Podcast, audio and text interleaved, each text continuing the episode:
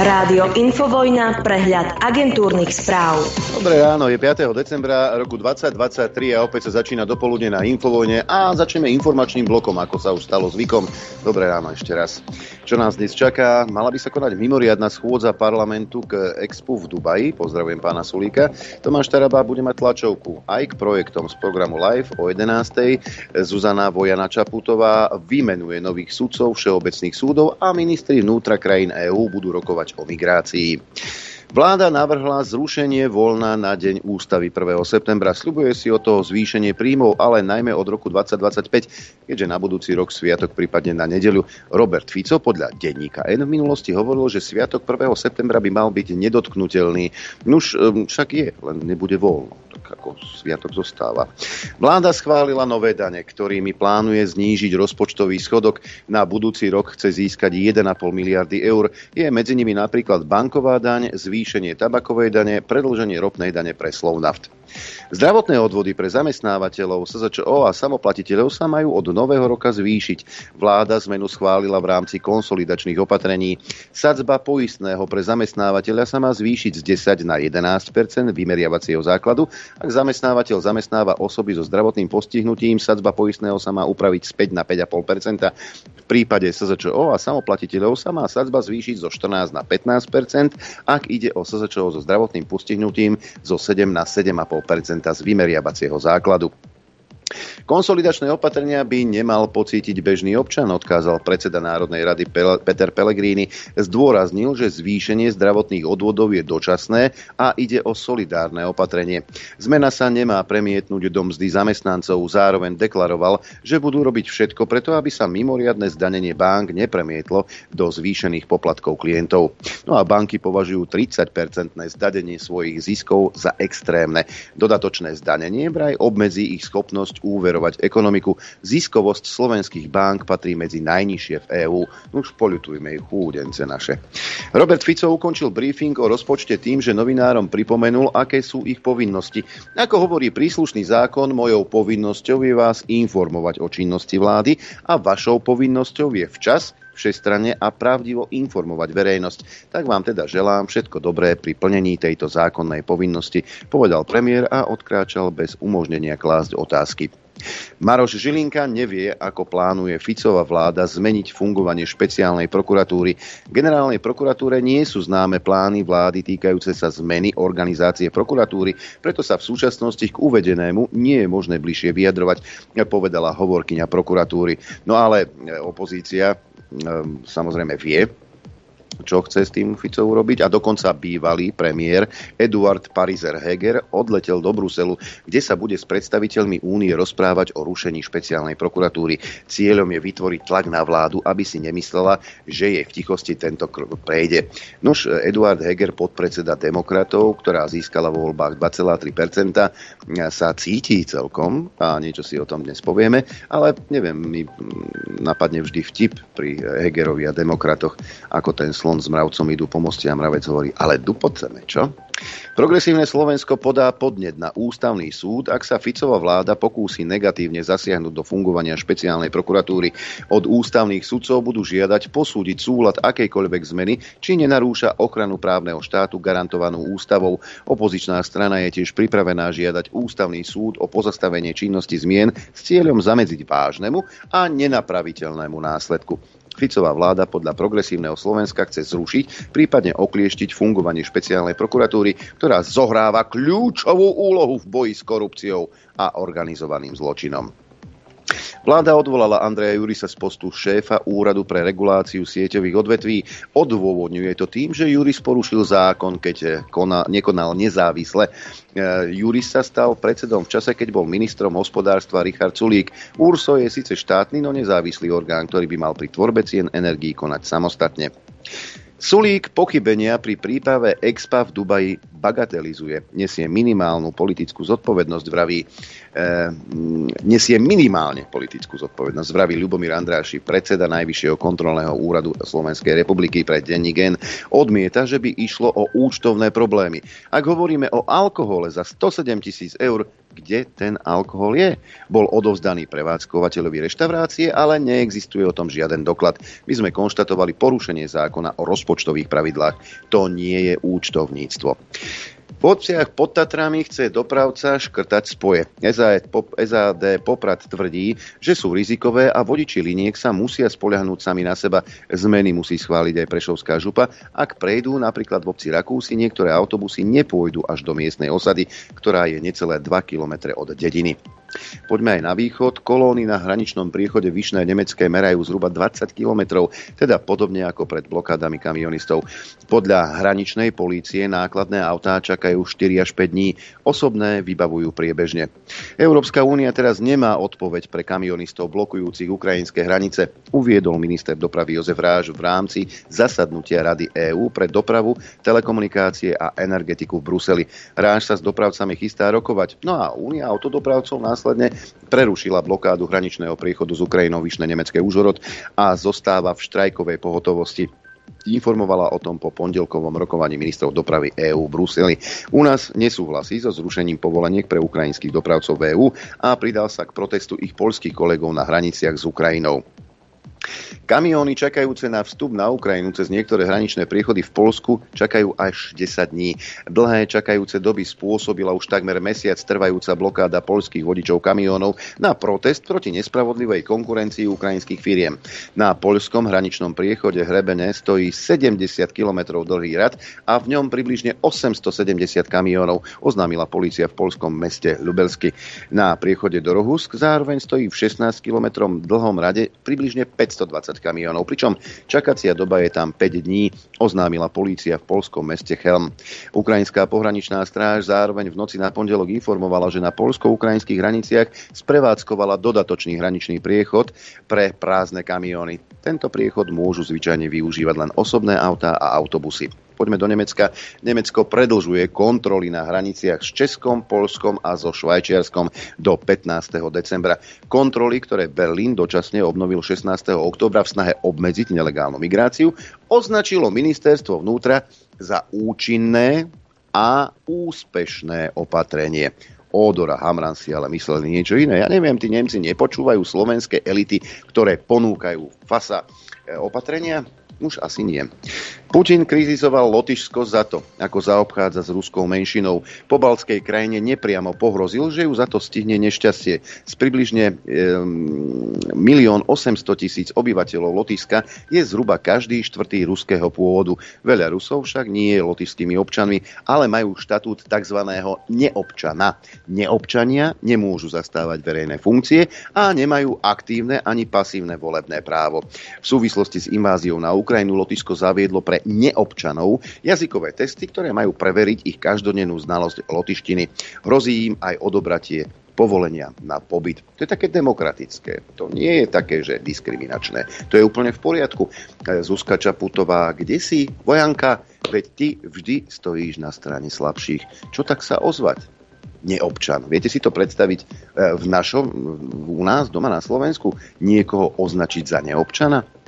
Vladimír Putin tento týždeň navštívi Saudskú Arábiu a Spojené Arabské Emiráty, oznámil jeho poradca Juri Ušakov. E, v SAE sa v súčasnosti koná klimatická konferencia. Nie je známe, či sa na nej ruský líder zúčastní. Putin v poslednom období len zriedka cestuje za hranice Ruska. Medzinárodný trestný súd na ňo v marci vydal zatýkač za protizákonné deportácie ukrajinských detí.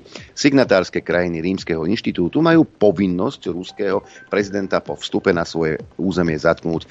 Saudská Arábia, ale ani Spojené arabské emiráty však signatármi nie sú. A teraz niečo na zamyslenie. A ideme do Izraela. Dve roty vojakov z brigády špeciálneho nasadenia izraelskej armády odvelili z hranice Gazy na západný breh Jordánu iba dva dní pred útokom Hamasu zo 7. oktobra, tvrdí izraelská verejnoprávna stanica KAN. Izraelská armáda predtým uviedla, že pred útokmi neboli od hraníc pásmom Gazy odklonené na západný breh žiadne sily ozbrojené. Len už kto ho vie aj po tých správach o tom, že izraelské tajné služby už dávno predtým, ako došlo k útoku, mali o tomto útoku informácie a veľmi podrobné, ale ignorovali ich. Šéf organizácie Lekári bez hraníc vyzval, šéf teda, vyzval Bezpečnostnú radu OSN, aby pomohla zastaviť krvi prelievanie v pásme Kazy a zaistila okamžité prímerie. Šéfka Medzinárodného výboru Červeného kríža Miriana Spoliaric vyzvala na ochranu civilistov. BBC citoval lekára z nemocnice v Chán Junise na juhu pásma Gazy, podľa ktorého toto zariadenie nezvláda príliv pacientov a je plné ľudí hľadajúcich úkryt pred izraelskou ofenzívou. Musíme, musíte požadovať, aby izraelská vláda zastavila smrtiace útoky na palestínskych civilistov a umožnila vstup kľúčovej humanitárnej pomoci do Gazy, napísal v otvorenom liste Bezpečnostnej rade OSN v mene organizácie MSF Christos Christu. Izraelský premiér Benjamin Netanyahu bude súdený ako vojnový zločinec, vyhlásil turecký prezident Erdogan. Ten už predtým vyhlásil, že Izrael sa musí zodpovedať za svoje vojnové zločiny v pásme Gazy pred Medzinárodným súdom. Pásmo Gazy je palestínske územie, ktoré bude vždy patriť palestínčanom, vyhlásil Erdogan. V polovici novembra v prejave v parlamente označil Izrael za teroristický štát a dianie v Gaze za genocídu. A už, sme, e, už keď sme pri tom trestaní, tak Tribunál pre vojnové zločiny v Kosove nariadil, aby sa návštevy bývalého kosovského prezidenta Hasima Tačiho podrobovali kontrole. Vo vyhlásení vysvetlil, že tak urobil v snahe predísť ovplyvňovaniu svetkov. Opatrne sa týka aj dvoch spoluobvinených, takisto bývalých veliteľov kosovskej oslobodzovacej armády Kadriho Veseliho a Rechepa Selimiho. E, žalobcovia potrebu sprísnenia väzobného režimu odôvodnili nutnosťou reagovať na pokusy o ovplyvňovanie svetkov a marenie ich výpovedí a na ďalšie ohrozenie integrity konania v prípade Tači a spol. Tači ho previezli do Hágu v roku 2020 krátko potom, ako rezignoval na funkciu kosovského prezidenta. Súd v prípade začal tento rok v apríli a podľa odhadov môže trvať roky. Všetci obvinení vinu samozrejme odmietajú. Bulharský prezident Rumen Radev vetoval zákon, ktorým parlament schválil dohodu o poskytnutí obrnených transportérov BTR sovietskej výroby Ukrajine. Legislatívu vrátil do parlamentu na ďalšiu diskusiu. Dohodu o dodaní 100 kusov BTR na Ukrajinu podpísala vláda ešte v auguste a parlament ju odobril v novembri. Radev svoj krok zdôvodnil tým, že obrnené transportéry môžu stále zohrávať kľúčovú úlohu napríklad pri ochrane bulharských hraníc a pomoci ľuďom počas núdzových situácií a katastrof katastrof, napísala agentúra Novinite. Bulharský premiér Nikoli Denkov na prezidentov veto reagoval presvedčením, že poslanci veto prelomia a rovnako sa vyjadril aj predseda parlamentu Rosen Želziakov. Viktor Orbán požaduje, aby začatie prístupových rozhovorov s Ukrajinou nebolo témou nadchádzajúceho samitu EÚ, ktorý sa uskutoční v polovici decembra v Bruseli. Maďarský premiér to napísal v liste predsedovi Európskej rady Charlesovi Michelovi. Žiada tiež, aby lídry nerokovali o ďalších financiách pre Ukrajinu. Orbán v liste trvá na tom, že o európskej budúcnosti Ukrajiny je najprv potrebné viesť strategickú diskusiu. Varoval tiež, že vynúcovací rozhodnutie by mohlo znamenať znamenať zničenie jednoty Európskej únie. Rozhodnutie o budúcom rozšírení EÚ a o revízii dlhodobého rozpočtu, ktorý zahrania aj 50 miliárd na dlhodobú pomoc Ukrajine, musí byť prijaté jednomyselne všetkými 27 štátmi. Maďarsko tiež blokuje 500 miliónov na vojenskú pomoc Kievu. A už keď sme pri Ukrajine, tak hm, poďme tam. Ukrajina čelí pred zimou trom výzvam, nie však pozitívnym. Konflikt medzi prezidentom Zelenským a generálom Zálužným sa stupňuje. Miliardová pomoc v Spojených štátoch narazila v kongrese a v ohrození je aj otvorenie prístupových rokovaní z EÚ, ktoré blokuje Viktor Orbán, ako sme pred malou chvíľou počuli. No a problémy e, majú teda najmä Viktor teda pán Zalužný, dokonca e, veliteľ ukrajinských ozbrojených síl Zalužný sa stiažoval šéfovi Pentagonu na Zelenského kanceláriu a žiadal, a teraz počúvajte, 17 miliónov kusov munície.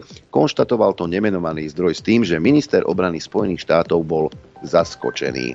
No a Bielý dom varoval, že ak kongres do konca roka neschváli nové prostriedky, nebude už čoho poskytovať vojenskú pomoc Ukrajine. Pomoc pre Kiev odmietajú niektorí konzervatívni republikáni, zástancovia tzv. tvrdej línie.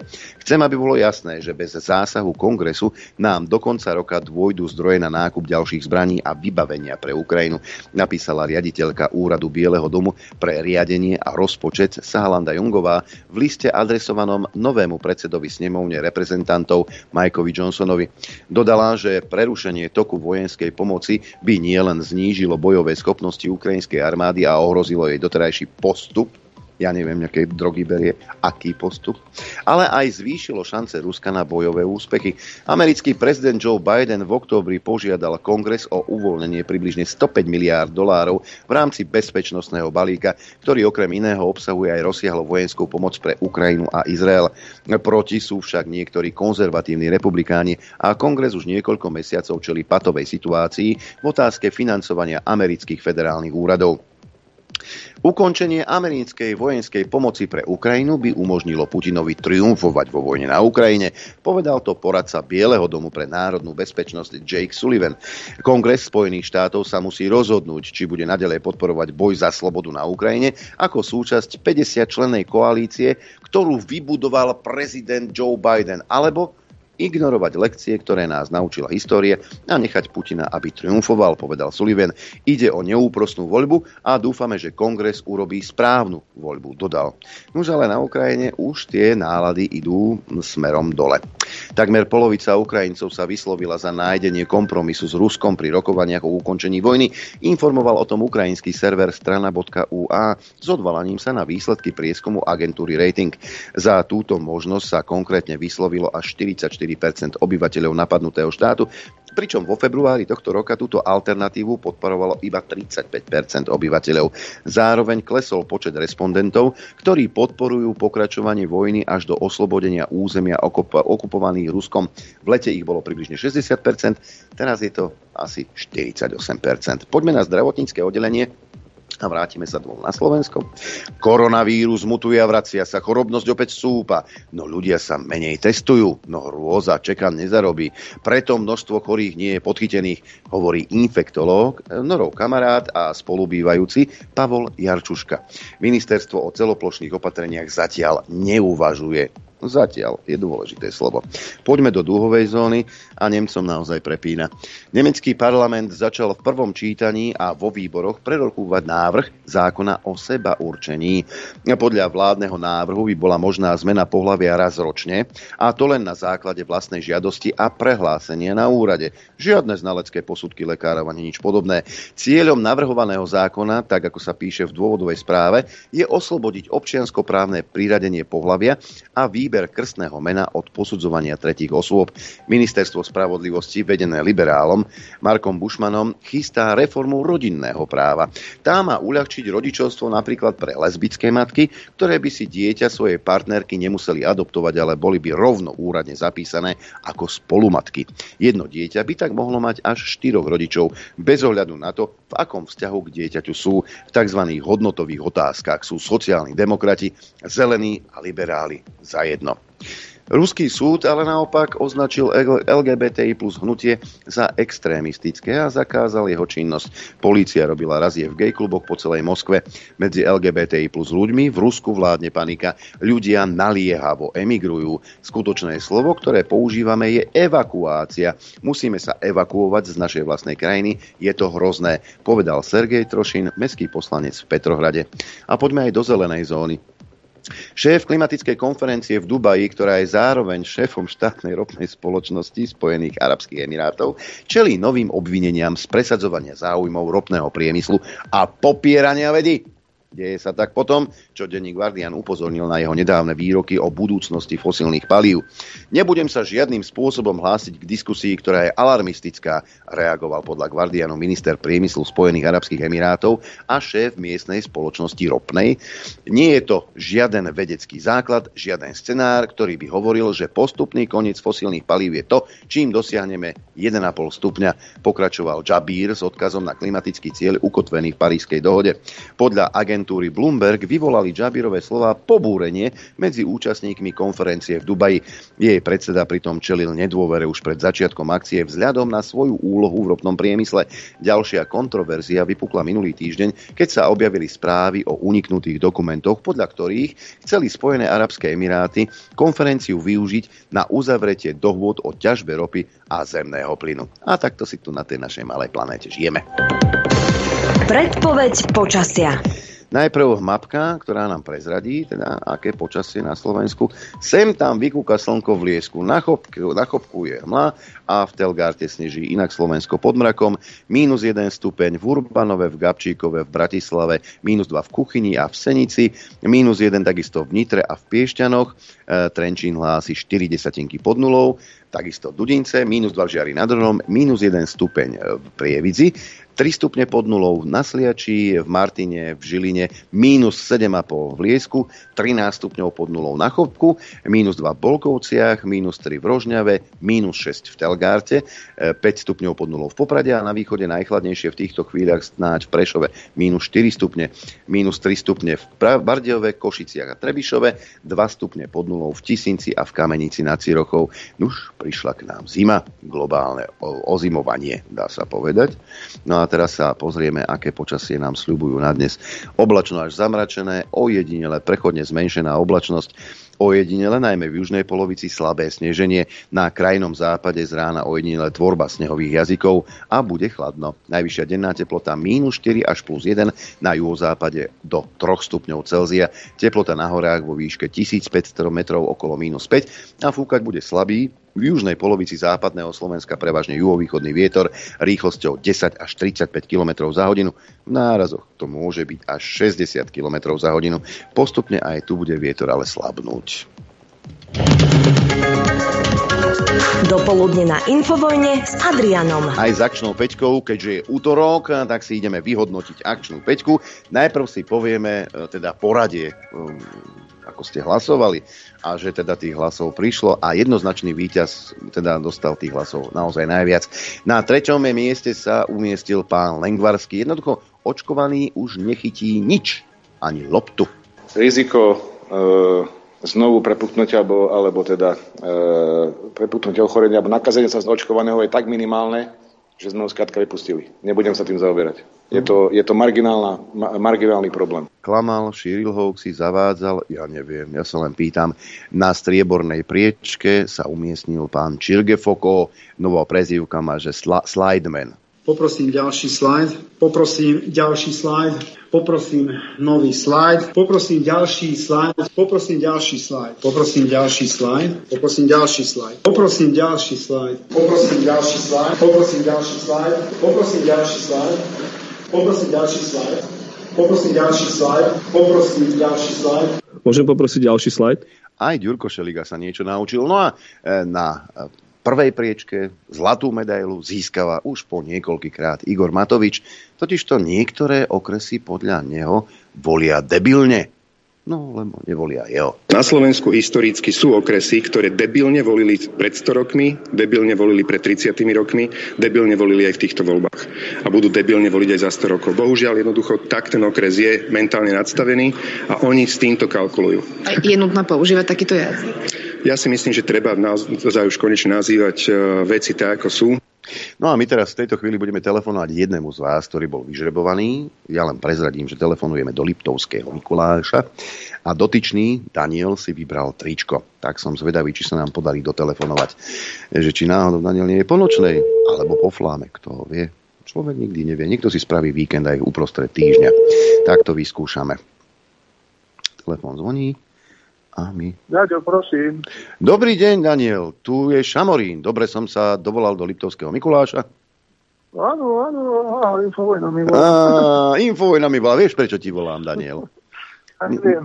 Nie preto, že by som ti chcel povedať, aké počasie je v Šamoríne, ale preto, že si práve ty bol vyžrebovaný v akčnej peťke a to tričko. No. Veľký. Ty si riadny chlap, že XXL, však aj ja také nosím. No aj mám také menšie od vás, aj mi tak akurát tesnú, tak trošku väčšie som si. Dobre, tak si víťazom, gratulujeme a môžeš čakať poštára. Pekný deň ti prajeme. Dobre, ďakujem vám, majte sa chlapi, majte sa. Ďakujeme. No už koniec roka sa nám blíži a ja som sa rozhodol, že aby teda výherca alebo výhercovia e, tú svoju výhru dostali rovno pod stromček, tak e, toto je posledná tohtoročná akčná peťka, v ktorej môžete hlasovať a až traja z vás budú odmenení. A nebudeme hlasovať klasicky do pondelka, ale až do štvrtka budúceho týždňa a v piatok sa dozviete, teda traja z vás, ktorí budú odmenení. Stačí napísať mail na adresu ap.infovojna.bz, do predmetu napísať číslo zvuku, do správy telefónne číslo krstné meno, ak ste optimisti, tak aj adresu, ak si budete prijať tričko, vankúš alebo osušku. No a samozrejme si môžete vybrať, čím chcete byť odmenení Možnosť A, trojmesačný prístup telke, B je tričko, C je vankúš, D osuška. A až traja z vás budú odmenení, hlasujeme ešte raz, opakujem, do štvrtka budúceho týždňa, aby vám e, tie výhry prišli rovno pod stromček. Hlasovať môžeme za týchto 5 zvukov a to som teda zase povyberal. E, zvuk číslo 1, mali tlačovku, páni, z demokratov. Nový predseda Jaroslav Naď hovorí o tom, že ich v opozícii je viac ako tých vo vláde a treba proti nimi tvrdo. Zvuk číslo 1. U nás je viac ako Fica. My keď sa všetci spojíme, celá opozícia, tak je to väčšia podpora ľudí na Slovensku ako to, čo má dnes e, Ficová zlovláda povedal predseda strany, ktorá získala 2,3%. Zvuk číslo 2. Potom tu máme Slobodu a Solidaritu. Pani Marcinková už bola v akčnej peťke. No a ja som si myslel, že my nie sme vo vojne, my len podporujeme Ukrajinu. Ale pani Marcinková nás presvieča, že vo vojne sme. Fico hovorí sa správa a, a vyjadruje ako, ako nejaký žiak Putina ako inak nazvať politika, ktorý štruktúru, ktorej je sám súčasťou, robí navonok slabšou? To, čo robí Orbán, že si príde a podá si ruku s, s Putinom, nepriateľom, ktorý je vo vojne aj s Európskou úniou, lebo to, že nám tu teraz nepadajú bomby a nestrieľajú tanky, to neznamená, že my nie sme vo vojne s, s Ruskou federáciou, sme v ekonomickej hybridnej vojne. Táto krajina sa tu dlhodobo snaží ovplyvňovať voľby v viacerých európskych demokraciách a robí to veľmi aktívne. My o tom vieme, vieme, čo tu robia aj tajné služby, vieme, čo tu robili ich diplomati. Tak prečo ste s tým nič nerobili, pani Marcinková, veď ste boli súčasťou vlády mimochodom. Robíte všetko preto, aby tu tie rakety padali. Hm? Zvuk číslo 3. E, pán Hlina.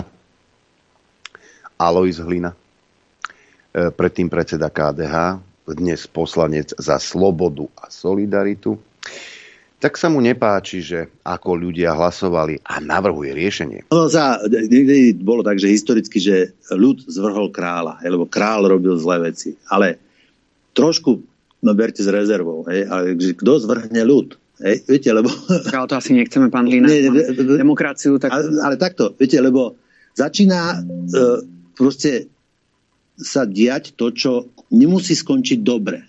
Tak ako nehlasujú, hlasujú tie okresy debilne, tak čo keby sme vymenili ľud? No, to je veľmi dobré riešenie, však pán Lina. Vy ste tam všetci demokrati.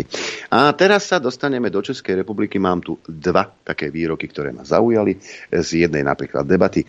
E, vedeli ste o tom, že vďaka Európskej únii vieme, čo je v jogurtoch?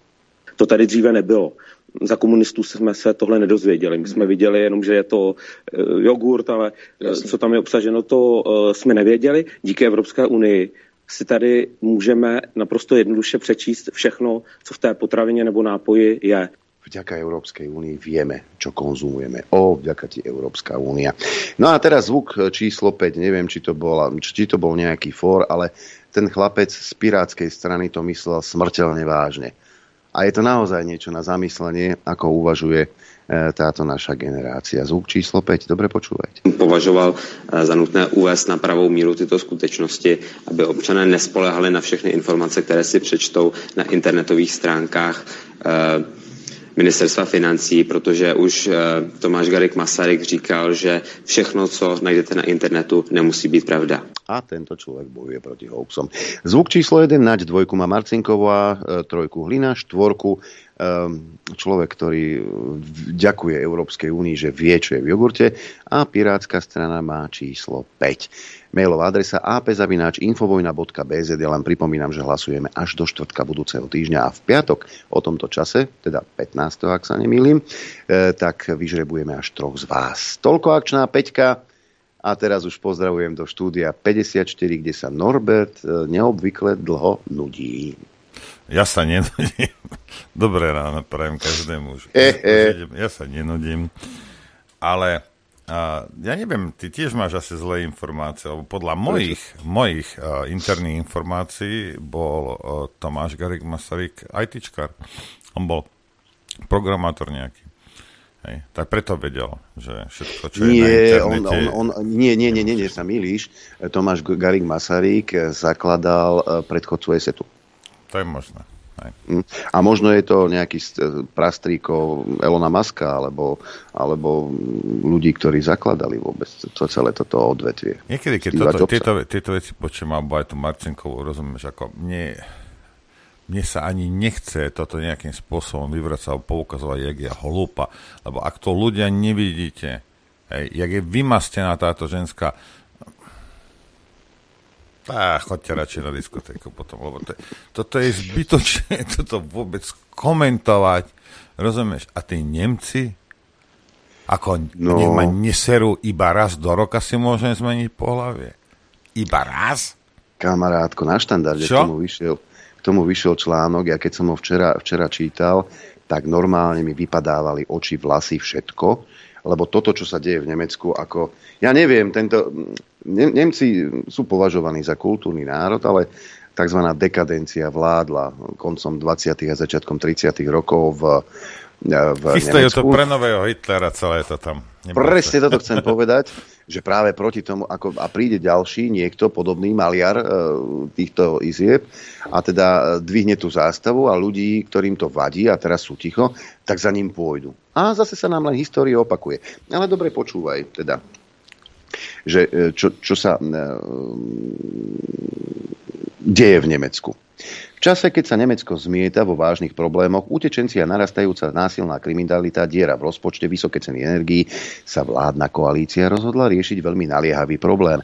Zjednodušiť občanom zmenu pohlavia a obrátiť biológiu na ruby. Je sa čomu čudovať. V hodnotových otázkach sú sociálni demokrati, aj my tu takých máme, zelení a liberáli zajedno.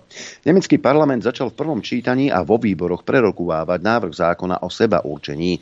Podľa vládneho návrhu by bola možná zmena pohľavia raz ročne a to len na základe vlastnej žiadosti a prehlásenia na úrade žiadne znalecké posudky lekárov ani nič podobné. Cieľom navrhovaného zákona, tak ako sa píše v dôvodovej správe, je oslobodiť občianskoprávne priradenie pohlavia a výber krstného mena od posudzovania tretich osôb.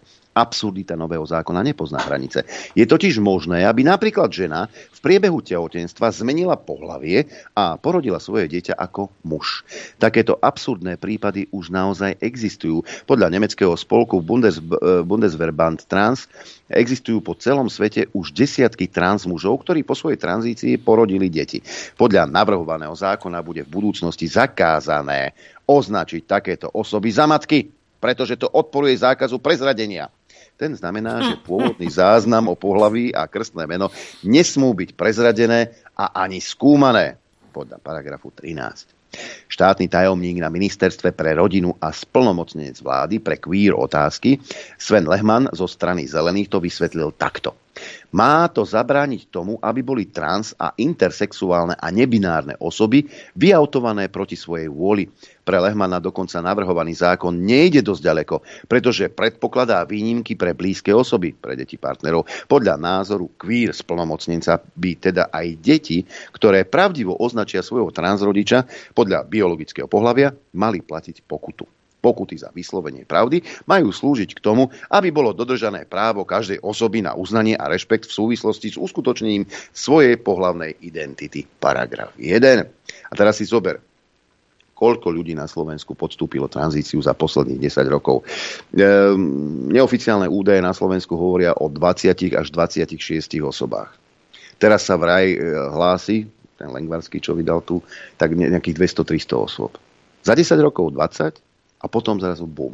No propaganda robí svoje a ľudia, ktorí nevedia čo so sebou a nevedia sa vymaniť z nejakých svojich problémov, tak hľadajú útechu alebo cestu v, v, v zmene pohľavia napríklad. Tých príkladov je niekoľko a už sme to citovali aj vo vysielaní.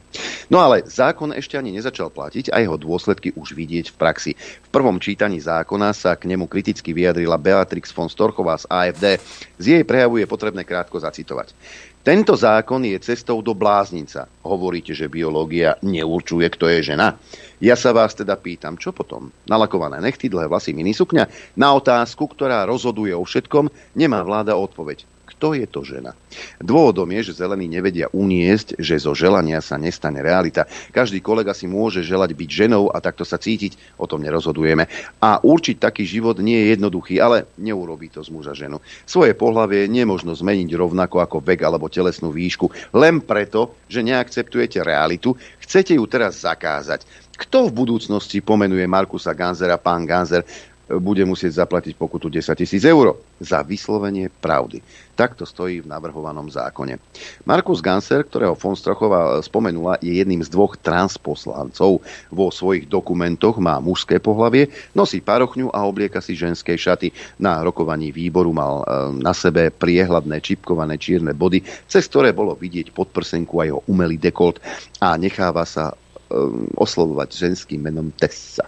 Do Bundestáku sa dostal na kandidátke zelených a aj tam mal uvedené meno, meno Markus, a len v zátvorke ženské meno Tessa. Napriek tomu obsadil miesto pre ženy. Zelení totiž to uplatňujú ženské kvóty. Ženy, vám to, je, vám to nevadí? Za tento... To je geniálne. Pre... Hej, to, to, je, to je tak absurdné, že to je niečo neskutočné za tento prejav, v ktorom ho von Storchová upozornila na rizika navrhovaného zákona, dostala napomenutie od predsedajúcej schôdze a podpredsedničky parlamentu Petri Pau z ľavice a má zaplatiť pokutu tisíc eur. Len preto, že Ganzera označila za muža, čím porušila dôstojnosť parlamentu. Von Storchová sa proti pokute odvolala a vo veci ešte nie je rozhodnuté. Pointou celého zákona je tzv. pohlavná či genderová identita. Biologická realita je preto rušivá, obzvlášť pre materstvo. Pred pár rokmi pri istej odbornej diskusii v rámci komisie istého parlamentného výboru týkajúcej sa pôrodníctva v Nemecku si štátny tajomník Lehman posťažoval, že pôrodníctvo je príliš orientované na ženy. Rozumieš? No, ale to je pravda queer rodiny nie sú podľa tejto logiky brané do úvahy. Naopak sú preto príliš znevýhodnené. Lehmanovou misiou je tak sexuálna a genderová rôznorodosť, binárne rozdelenie pohlaví na mužov a ženy je pre štátneho tajomníka nevedecké. Odvoláva sa pritom na rozhodnutie ústavného súdu. Ten vo svojom rozhodnutí k tretiemu pohľaviu z roku 17 rozhodol, že pohlavie nemožno určiť alebo zostaviť len na základe geneticko-anatomicko-chromozomálnych znakov, pretože je spolupodmienené sociálnymi a psychickými faktormi. Na strane zdravého rozumu naopak stojí feministický časopis EMA, ktorý priniesol rozhovor s nositeľkou Nobelovej ceny za medicínu Christian Nielsen Volhardovou, ktorú považuje, e, ktorá považuje rozhodnutie ústavných sudcov za nehoráznosť. Citujem. To, ako sa človek cíti, to sa môže vplyvom sociálnych a psychologických okolností zmeniť. Biologické pohlavie je však nemenné. Feministka Norbert. Tento fakt je na miestach, kde sa robí skutočná veda úplne nesporný. Ľuďom ostáva ich príslušnosť k pohľaviu na celý život. Samozrejme, môžeme podaním hormónov dosiahnuť, aby napríklad dievčaťu, ktoré bude brať testosterón, začal raz fúzi a zmenil sa mu hlas. Ale od podania hormónov mu nenarastú semenníky a jeho telo nebude produkovať spermie. A ani biologickí muži nebudú po podaní hormónov produkovať vajíčka a ani nebudú môcť rodiť deti. Problém vzniká, keď dôjde k nezvratným zásahom. K takýmto nezvratným zásahom však dochádza čoraz častejšie. Podľa nemeckých lekárskych štatistík sa počet operácií so zmenou genitálií vo vekovej kategórii 15 až 25 rokov od roku 2007 zvýšil viac než 15 krát. V absolútnych číslach z roku 2007 ich bolo 54, v roku 2021 už 917. Týmto operáciám predchádza podávanie hormónov. V prípade detí sa začína blokátormi puberty, syntetickými hormónami, ktoré potláčajú prirodzené hormóny a za normálnych okolností sa podávajú pri liečbe rakoviny. Koľko detí užíva blokátory puberty nie je zrejme, pretože takéto štatistiky v Nemecku neexistujú. V nemeckom verejnom priestore sa k blokátorom puberty kriticky stavia Alexander Korte, psychiatr pre deti a mládež. Varuje pred tým, že navrhovaný zákon umožní tínedžerom od 14 rokov zmeniť pohlavie. Hormonálne i chirurgické zákroky budú môcť absolvovať bez súhlasu rodičov. Korte vo svojej praxi pozoruje, že sú to hlavne mladé dievčatá, ktoré sa označujú za transgender. Veľkú rolu v tom hrajú pochopiteľne sociálne médiá a influencery. Korte však upozorňuje aj na vplyv verejnoprávnych sociálnych médií spolu s viac než stovkou vedcov v oblasti prírodných vied vypracoval analýzu Ideológia miesto biológie vo verejnoprávnych médiách. Za všetky programy spomenuté v tejto rokstarej analýze spomeňme tradičný detský program Vysielanie s myškou a jeho diel Ako sa z Erika stala Kaťa. Bývalý človek bez domova vysvetľuje deťom, že sa síce narodil s penisom, ale je vlastne žena. Štátny tajomník Lehman štúdiu vedcov okolo Korteho označil za transfóbnu a nepriateľskú voči ľuďom. Od času vypracovania tejto analýzy sa vo verejnoprávnych médiách objavilo hneď niekoľko ďalších podobných programov určených pre deti. Ideológia si zväčša sama vytvára problémy, ktoré nedokáže riešiť. Vidie to aj teraz. Napríklad v tom, ako jednoducho bude možné zákon zneužiť je zrejme zo Švajčiarska, kde takéto ustanovenie platí od roku 2022. Vo Švajčiarsku platí pre ženy skorší vek odchodu do dôchodku než pre mužov. To viedlo istého muža k zmene pohlavia. Poplatok na matrike ho vyšiel na 75 frankov, čo je to však v porovnaní s ročným dôchodkom vo výške do 30 tisíc frankov. A na toto som upozorňoval už pred 3-4 rokmi. Raz ráno sa zobudím a poviem si, že som žena a idem do dôchodku skôr. Iný muž sa chcel zase zmenou pohľavia vyhnúť vojenskej službe. Na matriku sa dostavil vo svojom bežnom mužskom oblečení, nemusel zodpovedať žiadne otázky a hovoril svojim normálnym hlasom. A nakoniec spomeňme ešte príklad curišského ženského kúpaliska, kde sa domál vstupu fúzatý muž s dokumentami, že je žena. No a aby toho nebolo málo, pohrdanie biológiou nesie zo sebou aj ďalšie následky. Ministerstvo spravodlivosti, vedené liberálom Markom Bušmenom, chystá reformu rodinného práva. Tá má uľahčiť rodičovstvo napríklad pre lesbické matky, ktoré by si dieťa svojej partnerky nemuseli adoptovať, ale boli by rovno úradne zapísané ako spolumatky. Jedno dieťa by tak mohlo mať až štyroch rodičov, bez ohľadu na to, v akom vzťahu k dieťaťu sú. Koniec článku. A ja normálne ako... Ja som veľký fanúšik e, sci-fi literatúry, hej. Ja som veľký fanúšik takýchto tých vízií, ale ty kokos, ani tí najlepší z najlepších by toto nedokázali vymyslieť. Aj Orwell by sa čakal. No, tá feministka, to je možno iba normálne uvažujúca žena, a potom tie hlupanie budú tomu tlieskať. Tak si zober, že tí zelení, oni teda budú vykrikovať, že nejak sa za rovnoprávnosť žien, hej, a potom navlečú chlapa do, do ženských šiat a povedia, to je žena. Veď, preto som to povedal, že to je geniálne. A tie hlupanie niektoré nie a nie je to pochopiť, hej, že s vami vydrbávajú tí chlapi. Va, Ešte sa vám rehoci do ksichtu. Vážené poslanectvo. Hej, vole. Pozdravujem progresívnu poslankyňu do Národnej rady Slovenskej republiky. Vieš čo? Toto v Nemecku to je ešte tu už je ako zahranou ťažko, ale to, čo sa deje v Kanade, to si môžeme povedať po prestávke. Po prestávke. Tento, tento blog ukončíme klasikou hej, pre všetkých. No a teď řekněte vy mě. Stejně, že, že to bylo všecko úplně absurdní. Bolo. A ako? A povedzte mi, Kefarin, čo vy si predstavujete po takým slovom absurdný? Chcete vedieť pravdu? My tiež. My tiež. Počúvajte Rádio Infovojna. Dobré ráno, priatelia. Dobré ráno, prajem aj ja. Ja len pár sekúnd, pustíme si toho Fica. Na chvíľku iba.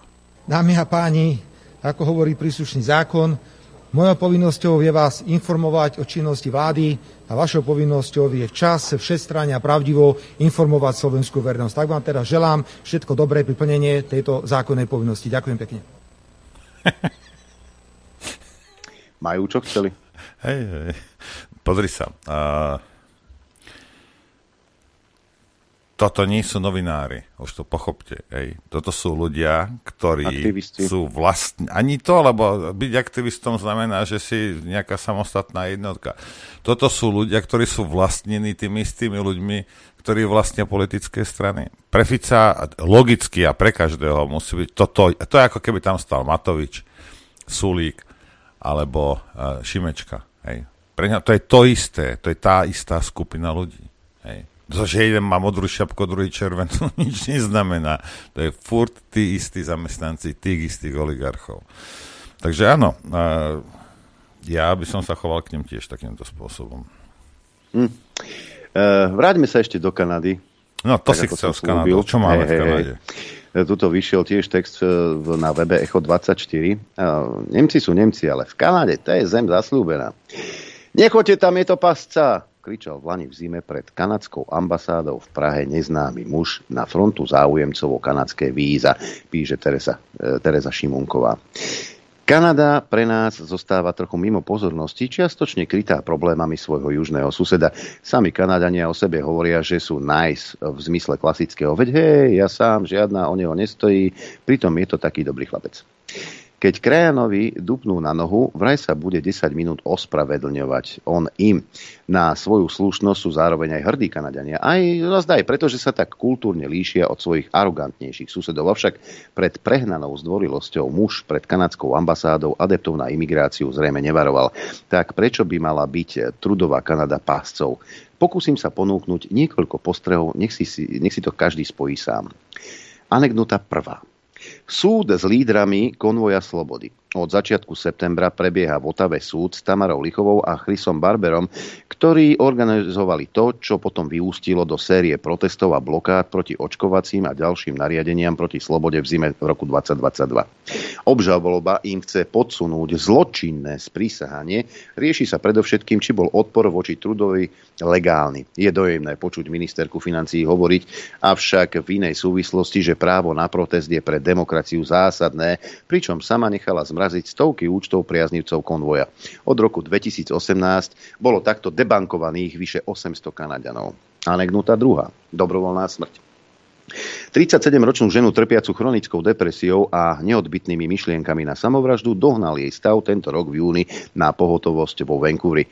Prívetivý lekár pani, najprv, prívetivý lekár pani najprv ubezpečil, že sa pre ňu nájde lôžko cez noc, cez noc, takže si nebude môcť ublížiť a potom jej ponúkol asistovanú samovraždu. Návrh spresnil praktickými detailami potrebné lieky, smrtiace injekcie a analogickým príbehom inej pacientky, ktorá mala podobné psychiatrické ťažkosti a potom sa utopila. V jej stave pre ňu však smrť bola vyslobodením, dodal ešte. Medicínsky asistované umieranie zaviedla trudová vláda v roku 16 pre pacientov s nevyliečiteľnou chorobou s predvídateľnou smrťou. V roku 2021 bola však rozšírená pre tých, ktorí už predvídateľnému úmrtiu nečelia. V budúcom roku má byť ďalej sprístupnená osobám s duševnou chorobou ako jedinou podmienkou. O službu si už v minulosti zažiadali ľudia, ktorým hrozí bezdomovectvo, ako o lepšiu alternatívu života na ulici. Podľa mesiac starej výročnej správy Kanadskej zdravotníckej organizácie tento typ odchodu z tohto sveta prerástol 4% všetkých úmrtí. V Lani to bolo 13 241 ľudí, najviac zo všetkých krajín, ktoré ich zatiaľ povolili. Anekdota tretia. People. Peoplekind Špičková vspieračka April Hutchinsonová sa ozvala po tom, čo v jej kategórii trhol neoficiálny svetový rekord muž, teda transžena. Kanadská vspieračská asociácia ju chce za trest na dva roky suspendovať zo súťaží. Výťazný šampión súperky pokáral, že sú veľmi zlé. Jedna z nich, je vraj, jedna z nich vraj mala ručičky ako Tyrannosaurus. Už keď Justin Trudeau predstavil svoj prvý kabinet chirurgicky rozpolený podľa pohlavia, nie podľa kompetencií, bolo tým bystrejším jasné, akým smerom sa pôjde. Premiér razí termín Peoplekind a namiesto Mankind do písmenkovej polievky pribudli ďalšie dva symboly 2S ako Two Spirit People a vládny akčný plán 2S LGBTIQ+, a má uprednostňovať dúhové komunitné akcie, bojovať s heteronormatívom v školách a dekonolizovať de- gender. Anekdota štvrtá. Mesiari. Podľa Kanadského inštitútu pre zdravotnícke informácie vykonávajú kanadskí chirurgovia vyše stovky, možno až tisíc masektómií, teda chirurgického odstranenia prsníka, ročne na zdravých, neplnoletých dievčatách od 14 rokov. To je Kanada. Anekdota 5. Šikana. Lekár z Ontária bol uznaný vinným z profesijného pochybenia pre spochybňovanie vládnych nariadení týkajúcich sa covidu. Mark Troci čelí strate licencie napriek tomu, že na to profesijnému zväzu lekárov a chirurgov chýba legislatívna právomoc. Kanadským lekárskym organizáciám sa odnímanie licencií z politických dôvodov zapáčilo. Osobne sa teším na reedukáciu Jordana Petersona, nariadenú z podobných dôvodov. Slúbil, že to nakrúti. Ďalšími anekdotami môžu byť cenzúra podcastov, parlamentné ovácie postojačky pre starého nácka či kriminalizácia prolajfových aktivít až do vyčerpania, ktoré nastalo. Každý piatý Kanaďan je dnes zo svojho premiéra jednoducho unavený a každý druhý chce, aby odstúpil.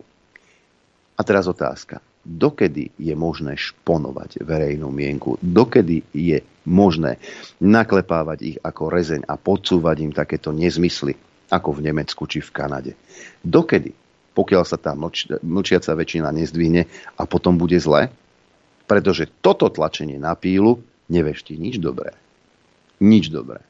Trudo je iný nácek a ja by som, ja by som povedal, že podľa mňa hej, má nejakú duševnú poruchu. A čo je ako v poriadku, lebo všade sú takí ľudia.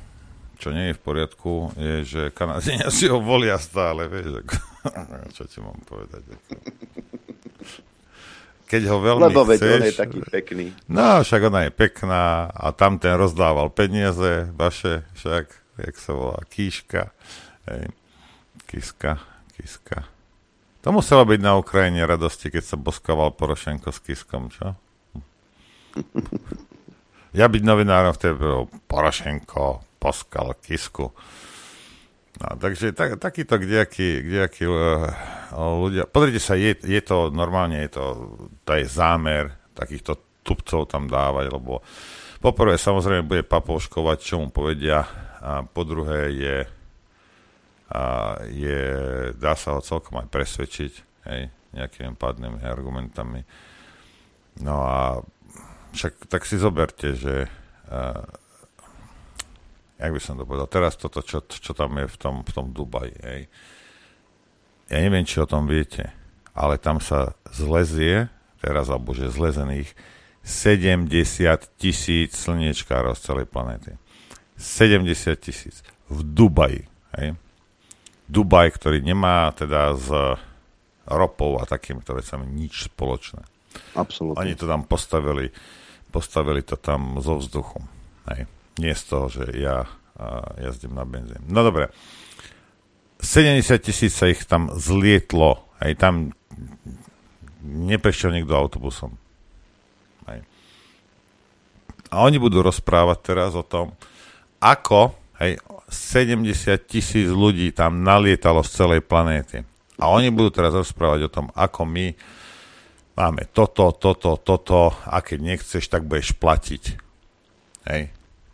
A budeš platiť pokuty a ja neviem čo a budú dane, lebo planéta potrebuje. 70 tisíc ľudí sa tam zletelo z celej planéty. A nemyslíte si, že, že išli, že ja neviem, z Ameriky letela nejaká 747, bolo tam 400 Američanov slničkarských. Nie, väčšinou po jednom, po dvoch tam šli lietadlami. 70 tisíc. A oni budú tebe hovoriť, že počúvaj, kúp si elektrické auto. Že je drahé, nespolahlivé a neviem, to nevadí. To nič nevadí. Či sa znečistuje planéta, ničí sa planéta a, a je používaná detská pracovná sila na to, to nevadí. Ty si kúp elektrické auto a my budeme lietať na prudových lietadlách. Všade. A pokiaľ ľudia to nevidia, a teraz vidíš, že to taký, jak je tam, Mar, jak sa volá Marcenková, tak, takáto kdejaká, kdejaká a, jak by som to povedal, takíto ľudia, alebo je to ľudská bytosť. Opatrne. Hej, taký, áno, však vidíš to, hryznem si do jazykov, už mi krvetečie. Za chvíľku ma zaleje. No a takíto ľudia, oni budú potom tebe niečo rozprávať. Hej, a ona je presvedčená o tom, že, že toto je to správne. Hej. Ako aj mne vadí, rozumiete, nie benzín, ale mne tiež vadia veci na benzíne. Nemyslíte si, napríklad cena. Tá mi strašne vadí. Hej. Inak s tým nemám problém. No a takže takíto ľudia, to, toto niekto môže povedať, že je to pokrytectvo a neviem čo. Pozrite sa, celé tie, tie toto, čo Adrian čítal, tie, tie gender sračky a neviem čo. Toto je celé zamierené na, na zničenie spoločnosti. Koniec bodka. Hej. Oni majú, majú to dávno spočítané. Koľko nás je? 8 miliard alebo tak nejakej. Im stačí 500 miliónov takých debilkov, jak som ja vy, ktorých budú obsluhovať na to, aby, aby mohli kľudne žiť. Oni nepotrebujú tých 7,5 miliard. Sú zbytoční. Sú zbytoční pre nich. Musí sa o nich starať, musíš ich krmiť, hej, musíš im nájsť nejaký priestor, nejaké bývanie, neviem čo, ťažko sa ovládajú, Proste to je iba problém tam masa ľudí. E, tak, aby zajtra zmizla, tí to iba budú tlieskať. Lebo 500 miliónov im stačí na to, aby ich ale bohate obslúžili a robili im otrokov. Takže o tom to je celé. Hej. O ničom inom. No ale vy si môžete myslieť, že to je teda o, o, o CO2. Hej, no tak mm-hmm. prestaň dýchať. Jasne. Alebo teda dýchaj, nadýchoj, ale nevydychuj boha nič. Hej? Keď ti vadí CO2. Somári. No, pozri sa.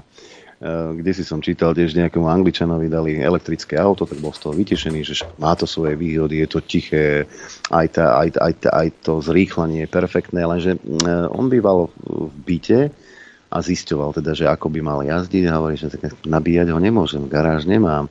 Čiže ja si musím zmanéžovať, že keď prídem z roboty, že, že či sa ešte niekde nabijem, jedno nabitie na rýchlo nabíjačke ho vyšlo na 50 a 60 libier. Čo? Áno, na rýchlo nabíjačke v, v Británii. Hmm. A hovorí si ako, že fajn, je to super, takéto auto, ale musím si manažovať, e, či pôjdem do práce, ako pôjdem do práce, akou cestou, e, či pôjdem rýchlo, či nepôjdem, či si zapnem kúrenie, či nie. Musím si do druhého dňa odložiť, lebo v práci si to môžem nabiť a musím si odložiť tú energiu tak, aby som do tej práce prišiel. A jednoducho skonštatoval, že e, rodina bez rodinného domu, bez garáže, kde by si mohol nabíjať to auto, jednoducho 8 hodín, 10, jednoducho potrebuje ešte jedno auto so spaľovacím motorom, aby bola zabezpečená mobilita tak mi povedzte potom, na čo to je dobré. ja ti poviem, na čo. Dneš, dnešní mladí sú dosť, nechcem povedať, že ste hlupí, ale proste nie ste schopní si zorganizovať vlastný čas. Hej.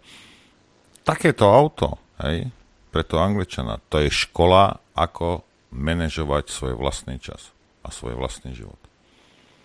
Lebo ak to nezmenežuje poriadne, tak nie že o, za minútu, Bratislav, počúvajte, v Bratislave to takto funguje volám, kde si meškáš? Za minútu som tam. To znamená za minútu, že sedí niekde v aute, niekde v Bratislave. To je tá minúta, hej. Toto sú, toto sú Bratislováci, len aby ste vedeli. No tak bude si musieť teda zmanéžovať, naučiť sa, ako, ako, ako manažovať svoj, svoj čas. A mňa by zaujímalo, lebo veľký pres, tí, čo to najviac presadzujú, sú najmä z progresívneho Slovenska, ktorým na tom strašne záleží. Ja by som chcel len vedieť, koľkokrát pán Hojsík aj s pánom Viezekom lietajú komerčnou linkou na Slovensko a späť do Bruselu koľkokrát do týždňa. Chcel by som vedieť... Nie, na... mňa zaujíma, na akom elektrickom aute jazdí na Slovensko. E, mňa by napríklad celkom zaujímalo, keďže podpredseda parlamentu má tu možnosť, že dostane šoféra s autom. Mňa by zaujímalo, či e, podpredseda parlamentu Michal Michael z Gurunu Šimečka e, vyfasoval elektrické auto, alebo ho odmietol a jazdí na kolobežke do parlamentu. Toto by ma tiež zaujímalo. Koľký z poslancov progresívneho Slovenska e, používajú kolobežky na to, aby sa dopravili do Národnej rady Slovenskej republiky a najmä teraz v zime. Tiež by ma to veľmi zaujímalo. Alebo či používajú mestskú hromadnú dopravu tiež by ma to zaujímalo. Lebo tie ich progresívne myšlienky, a môžeme sa vrátiť k tomu Nemecku a k tej Kanade, um, oni síce akože spravili tú vec, že na kandidátku dali púl na púl ženy a mužov, teda dali e, na striedačku muž, žena, muž, žena, muž, žena. Len potom ma zaujíma teda, keď tam pán Šimečka je taký za rodovú rovnosť, prečo to svoje e, miesto pod predsedu parlamentu neposunul pani Plavákovej. Aby teda dokázal, že mu naozaj ide o to. A medzi tými podpredsedami parlamentu, ktorými je Ľuboš Blaha, Žiga a Andrej Danko, by bola konečne žena. Napríklad Lucia Plaváková, či ako sa volá. Toto by ma veľmi zaujímalo. Mňa by veľmi zaujímalo, milí poslanci Progresívneho Slovenska, ktorý, koľký z vás vychovávate svoje deti e, bez rodových stereotypov teda, že deti, čo im do 6 do 7 rokov necháte tak, aby sa teda prejavili a potom následne ich začnete obliekať do niečoho iného. Alebo ich obliekate e, do šatôčok, tak ako pán podpredseda parlamentu, pán Šimečka, ktorý vychováva svoju dceru ako dievčové. To je nehorázne. Veď toto sú rodové stereotypy. Ja som Oni zvedavý, že ke, či, či je v 15, 16 teda vybaví to masektómiu. Hej. Pán Šimečka. E, čiže oni, oni tebe podsúvajú niečo ideologicky, že toto takto a toto a mal by si sa hambiť, ak s tým nesúhlasíš, veď to je hrozné, ale napriek tomu oni konajú úplne inak. Však áno. Ale budú sa prezentovať, e, teda ako sú oni za rodovú rovnosť a podobné, podobné nezmysly. Ale však ja sa aj hambím, ja len názor neviem zmeniť. Vieš, ale hambiť sa hambím, samozrejme. Veď. A keď sa vrátime, keď sa vrátime vlastne e, k tej zelenej politike, ty máš jazdiť na litrovom aute alebo na elektrickom aute. A opäť si pripomeňme, koľko je v tejto chvíli obchodných lodí na svetových moriach oh. a oceánoch. Koľko? Oh. Každé z nich, každá, každý z z tých trajektov, každý z tých tankerov má určite elektrický pohon, alebo, alebo samozrejme, plachty, alebo jazdia na konvalinkový olej. Čiže za sebou nechávajú celkom príjem, príjemnú vôňu. Áno, vymysleli, že sa tým bude samozrejme, že budú platiť akési emisné povolenky, čím sa zase samozrejme doprava predraží a v konečnom dôsledku za, za to zaplatíš ty. Pretože sa zdvihne cena e, e, tovaru. Nič viac, nič menej. Však? Toto sú, toto sú politiky, ktorým, ktorým ja nerozumiem. Oni sa búchajú do prs, ako im ide o zelenú planétu a do roboty chodí na dvojlitrovom dízli. Lebo však e, nafta bola lacnejšia. Tak budem chodiť na dízli. Hej. E, ja sa veľmi bavím, keď vidím, e, že idem po diálnici a zelenoznačkári, teda čisté električky chodia za, za kamiónmi 85 mnohokrát, a teraz v zime si to všimnite, v šáli a v čapici, lebo keď zakúri kamarátko, e, ten dojazd, ten dojazd ide dramaticky dole. To, to isté sa týka v lete, keď e, si zapneš klimatizáciu. Nedaj Boh zapnúť aj autorádio. Áno, môžeme ísť do toho, že budeme vyvíjať technológie, ktoré budú čistejšie. Ja som za. Vyvíjajme tie technológie. Prečo nie? Bavme sa o jadrovej energii, ktorú Nemci odmietli. Bavme sa o ďalších opatreniach. Ale stavať na Slovensku veterné elektrárne, to môže napadnúť len debila. Opäť sme pri ekológii, áno? Lebo na tie veterné vrtule potrebuješ určitý druh e, vzácných zemín, určité vzácne prvky, ktoré sa mimochodom aj do tých batériek do aut ťažia, predstavte si to, v povrchových baniach a ťažia ich malé deti, aby si ty mal telefón s čo najväčšou výdržou, po prípade sú tú svoju električku. Aká environmentálna záťaž akú environmentálnu záťaž prinesie taká povrchová baňa. E, kde si v Českej republike, respektíve na Morave, by vedeli rozprávať na severe, kde sú povrchové bane na čierne uhlie alebo na hnedé uhlie. Ako tá krajina vyzerá bez revitalizácie. Ale s tým ste samozrejme všetci v najväčšom poriadku. Nehovoriac o tom, že doteraz neviete, koľko tie baterky v tých autách vydržia, koľko bude stáť výmena komplet batérií, lebo tie sa opotrebujú, ako ekologicky budete likvidovať tento odpad? To zatiaľ nikto z vás nevie a netuší. Však potom niečo vymyslíme. Mnoho videí nájdete, keď elektráreň taká veterná skončí. Tie laminátové vrtule, ktoré sú obrovské, jednoducho mm, zrecyklovať nejdú. Tak ich na púšti zahrňajú buldozermi a pieskom. Toto už nie je environmentálna záťaž. My sme tu mali Budaja, veľkého ochrancu prírody čo za tri roky urobil so skládkami. S, s nebezpečnou skládkou vo Vrakuni. Vykašľal sa na to. A tá skládka vo Vrakuni ohrozuje najväčší zdroj pitnej vody na Žitnom ostrove. Jedno je postaviť sa pred kamery a tváriť sa zeleno a druhé je tak aj naozaj konať. Však? Ale toto zrejme niektorí nevidia.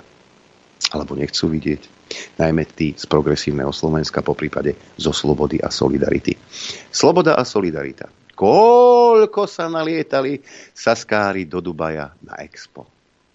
Určite tie lietadlá chodili na e, opotrebovaný olej, na ktorom sa vyprážali hranolky však.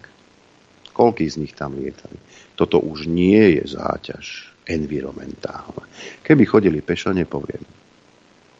Ale Saskári sa bijú do že však vlastne sa nič nestalo. Dneska mimochodom aj schôdza e, bude k tomu, k Sulíkovi, dokonca Sulík sa vyjadril, že teda vystúpi.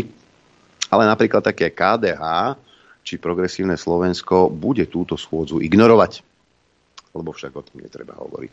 To neboli naše peniaze, ktoré sa tam prepili. veď na, toto je v tom, že našťastie to bolo všetky tie, počúvajte, všetky tie peniaze boli tých debilných ateistov, Hej, kresťanov to nebolo, jak kde by si sa tým mal stávať za nejaký krešek. Kresťania nie sú blbí, nejakú chlastačku nie, nie, nie, nepodporujú a nefinancovali ju. To iba blbí ateisti robili. Však Majerský, ty, kresťan.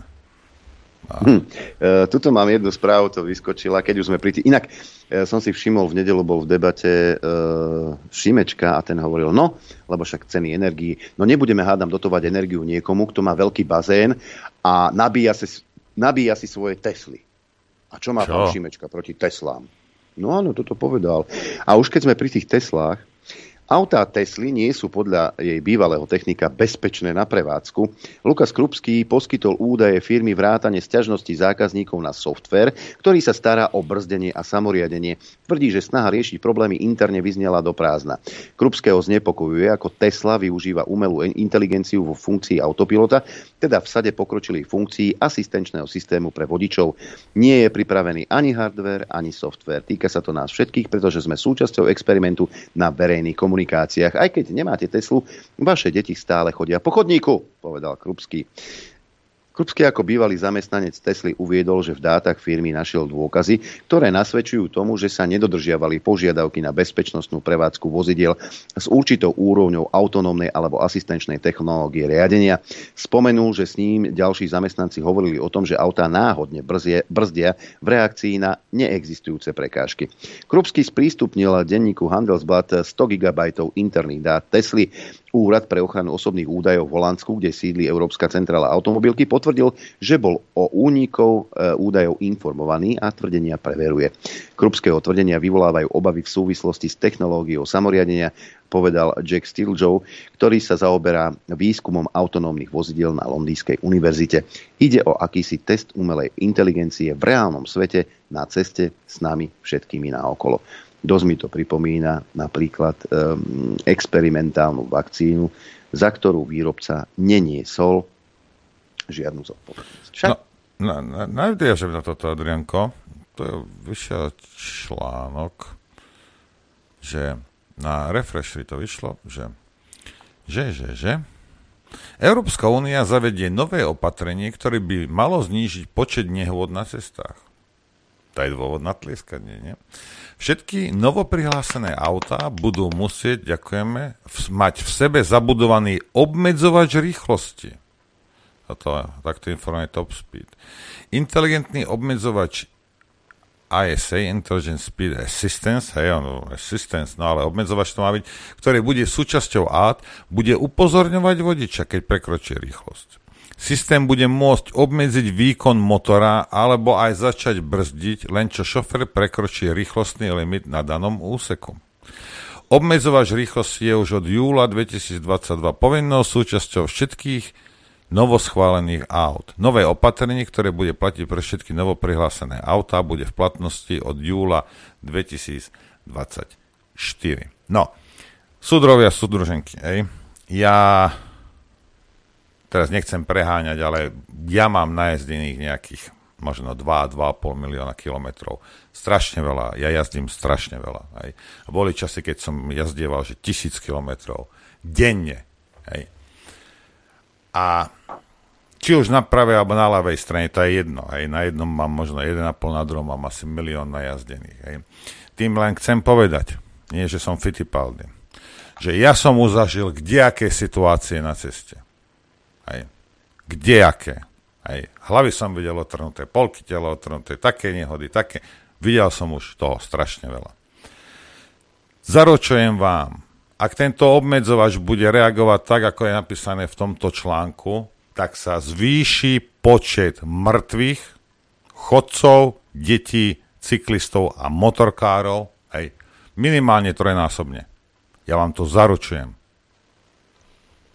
Lebo brzda nie je riešenie v každej situácii na ceste. Hej.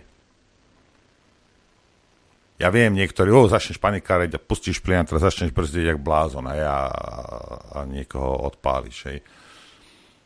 Ak ty ideš normálnou povolenou rýchlosťou, niekto ti vletí do cesty, niečo ti vletí do cesty, je a najrychlejšia, naj, najbezpečnejšia reakcia je strh, pridať a strhnúť auto. Hej na, nie, na jednu alebo druhých strán. A ty keď to urobíš a ten obmedzovač ti začne brzdiť, môj zlatý. Ako rozmýšľate vy vôbec? A to zase rozhodnutie od stola. Inak mimochodom musím ti povedať, že toto vymysl, niekto vymyslel, ale na Slovensku obmedzovače rýchlosti fungujú už dlhodobo. Debila v strednom pruhu ísť 90 to vidíš len na Slovensku. Áno. Alebo v ľavom pruhu 90, lebo si myslí, že na rýchlostnej ceste R1 je 110 a on normálne v 90 ide predbiehať kamión, ktorý ide 85 a za ním sa vytvorí štrúdl, lebo on odbočuje. Hej? Obmedzovače rýchlosti tu na Slovensku máme. O, o, o tom potom. A ta, ta, ale to nie je o, o obmedzovači. A ty, čím viac ťa treba obmedziť. To je o ľuďoch. Ty mi povedz, ako tento obmedzovač ovplyvní, že Magor, jak dneska ráno, Magor mi nedal prednosť, lebo išiel z vedľajšej a keď mu zatrúbi, že halo, tak sa ešte rozčuluje, že čo chcem.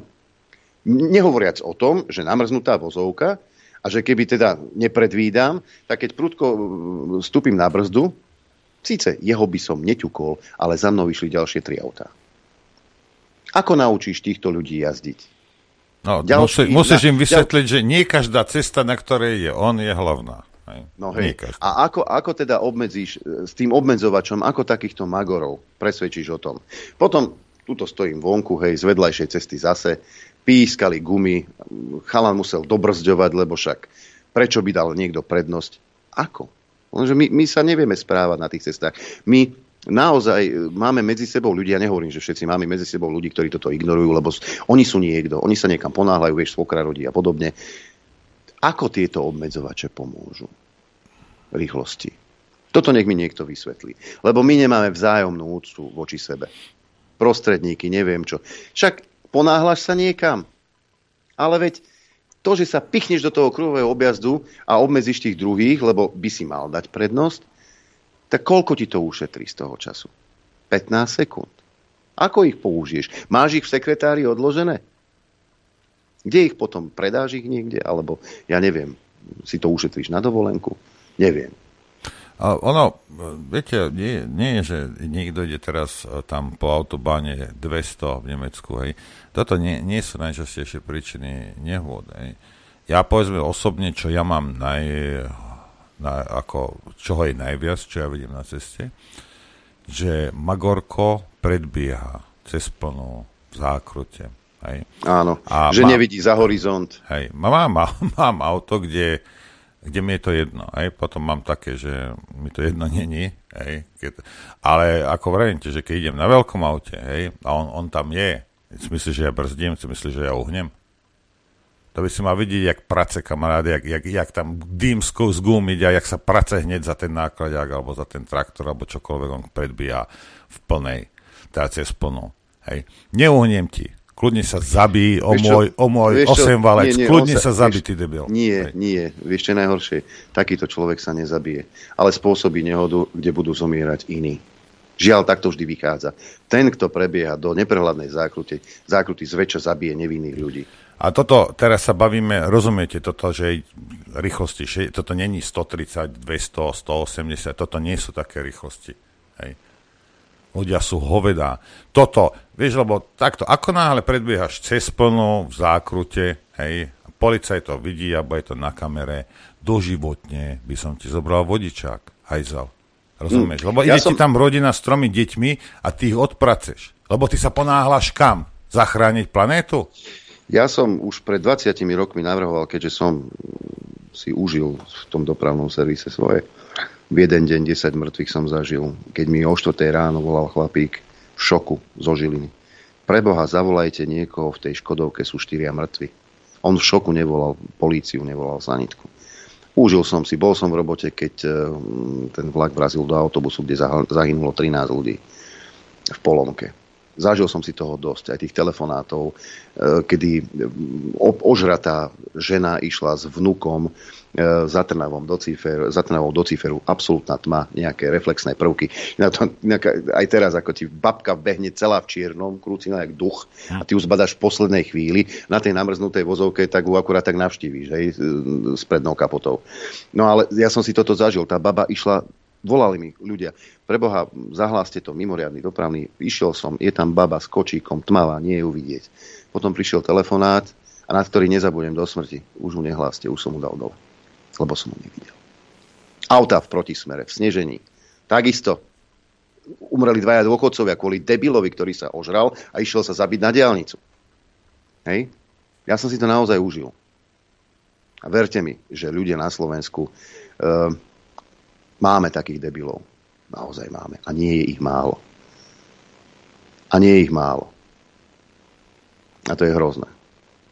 A tam som si naozaj užil a, začal som si, začal som si e, vážiť ľudí, ktorí pracujú v záchranných zložkách, napríklad e, trna, e, trenčianskí diálniční policajti, keď som mal chodca na diálnici, keď som ho zahlásil, tak do 10 minút volali naspäť. E, už nemusíte, my sme ho už našli, nasadili sme ho do auta.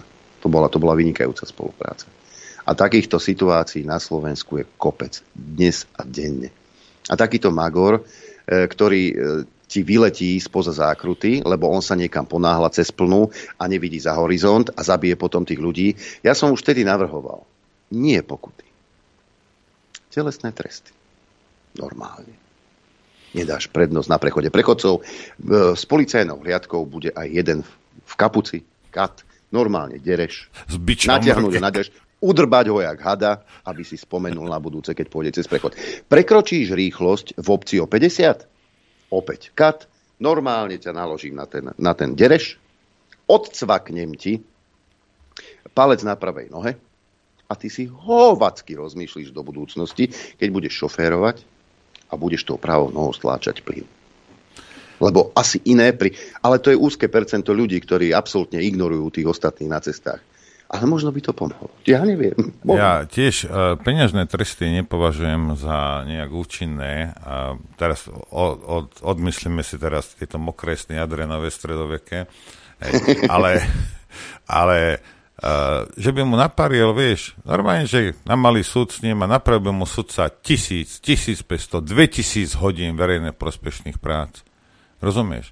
Že ty, povedzme, trikrát do týždňa budeš musieť odísť na tej, povedzme, 4 hodiny ísť a makať tam zbierať na diálnici proste nejaké smeti, alebo lesy čistiť, alebo čokoľvek. Rozumieš? Napariť im verejno prospešné práce. A keď nie, keď sa raz neukážeš, no ideš do basy, môj zlatý. Hej. Lebo tieto peňažné tak dobre zaplatí 50 eur, zaplatí 100 eur a aj 1000 eur pre nikoho. Pre nikoho. To, má Bavoráka, čo je to pre neho na kávu? No nie, pozor, ten, čo má Bavoráka, ten potrebuje tie peniaze na opravy, takže... Áno, to som počul. Tomu, tomu veľmi na pokuty nezostane, vieš. vieš. Vieš, kedy Bavorák nezastaví pri autoservise? Keď mu zliavajú prsty. a vidíš to. Dobre, ideme veľa hodín, Adrianko veľa hodín je a my tu máme príspevok. E, opäť sa ozval e, na spolupracovník Juraj Poláček a pozrieme sa za východné hranice. Nech sa páči. Ďurí. Zdravím vás, Polok. Um, tento komentár by som mal um, brať troška všeobecnejšie, uh, pretože uh, sa týka nielen konkrétnej situácie, ale aj toho, akým spôsobom Západ rozmýšľa, aj západní politici, západní analytici a vôbec e, ľudia, ktorí si hovoria odborníci. Lenin svojho času e, povedal, že bolševikom Západ predá aj povraz, na ktorom ich potom bolševici obesia. To je presne dokumentácia toho, že krátkodobý zisk je pre e, tú spoločnosť založenú na tých úzko braných trhových vzťahoch e, jednotlivcov, jednotlivých subjektov e, ďaleko, ďaleko prednejší ako čokoľvek, e, čo z dlhodobého hľadiska by mohlo priniesť väčší zisk.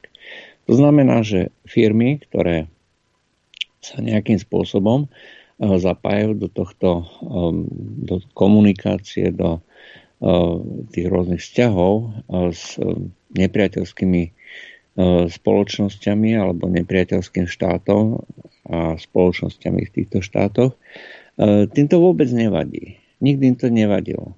Zisk je e, pre nich absolútne všetko.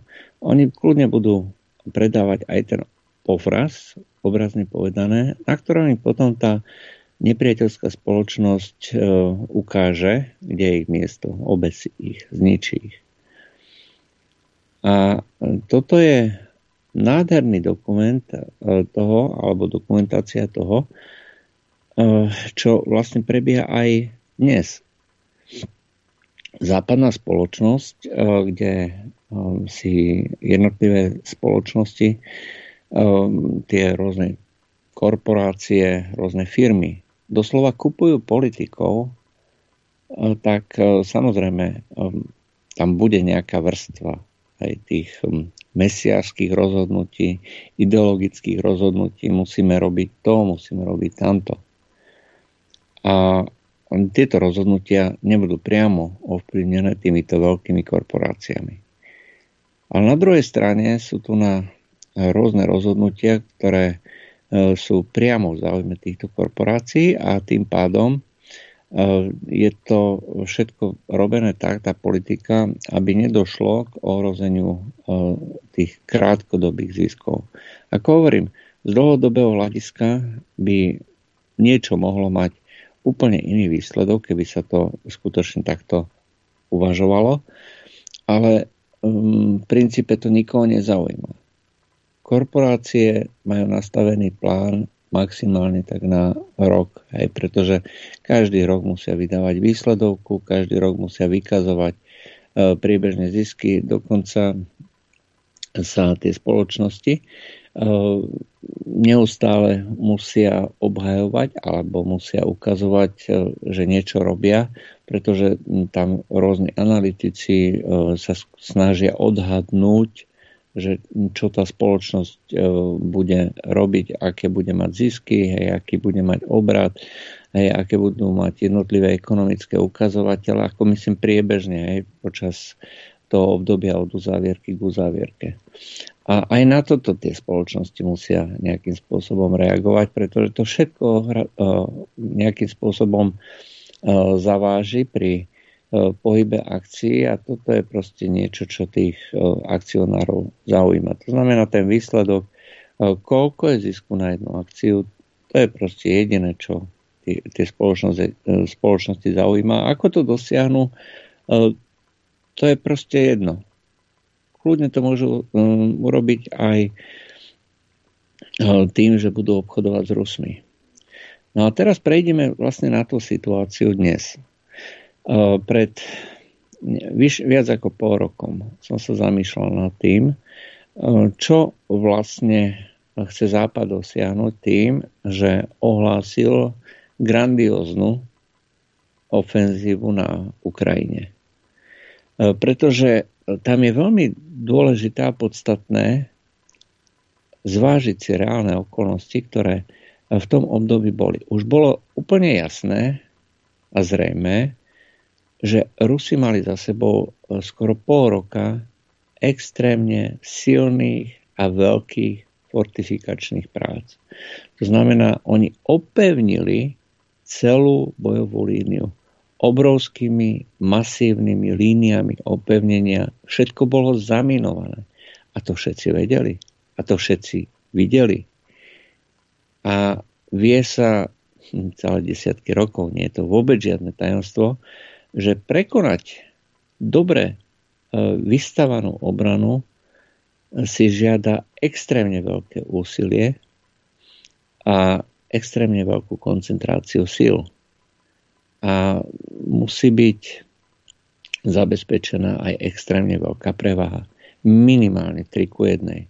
V niektorých oblastiach, e, kde sa žiada nejaký ten prielom, E, to musí byť ani nie k 3 ku 1, ale mnohonásobne viacej ku 1 a hlavných zbraní, to znamená tie, ktoré vytvárajú ten prielom, Hej, to znamená, či už odminovacie práce, to musia byť nejaké ženinné jednotky skoncentrované, musia tam byť tankové jednotky, musí to byť železná pesť a tá železná pesť sa, musí rozvíjať. Hej, v princípe to E, fungovalo tak vždycky počas e, tej novodobej histórie, keď sa začali, začali uh, robiť takéto veľké operácie tohto typu, že pokiaľ zautočila nejaká takáto obrnená jednotka, ktorá mala za úlohu preraziť, tak jej úlohou nebolo dobiť samotný priestor, ale vytvoriť nejaký chaos v obrane nepriateľa, E, oslabiť krídla, ktoré potom postupne e,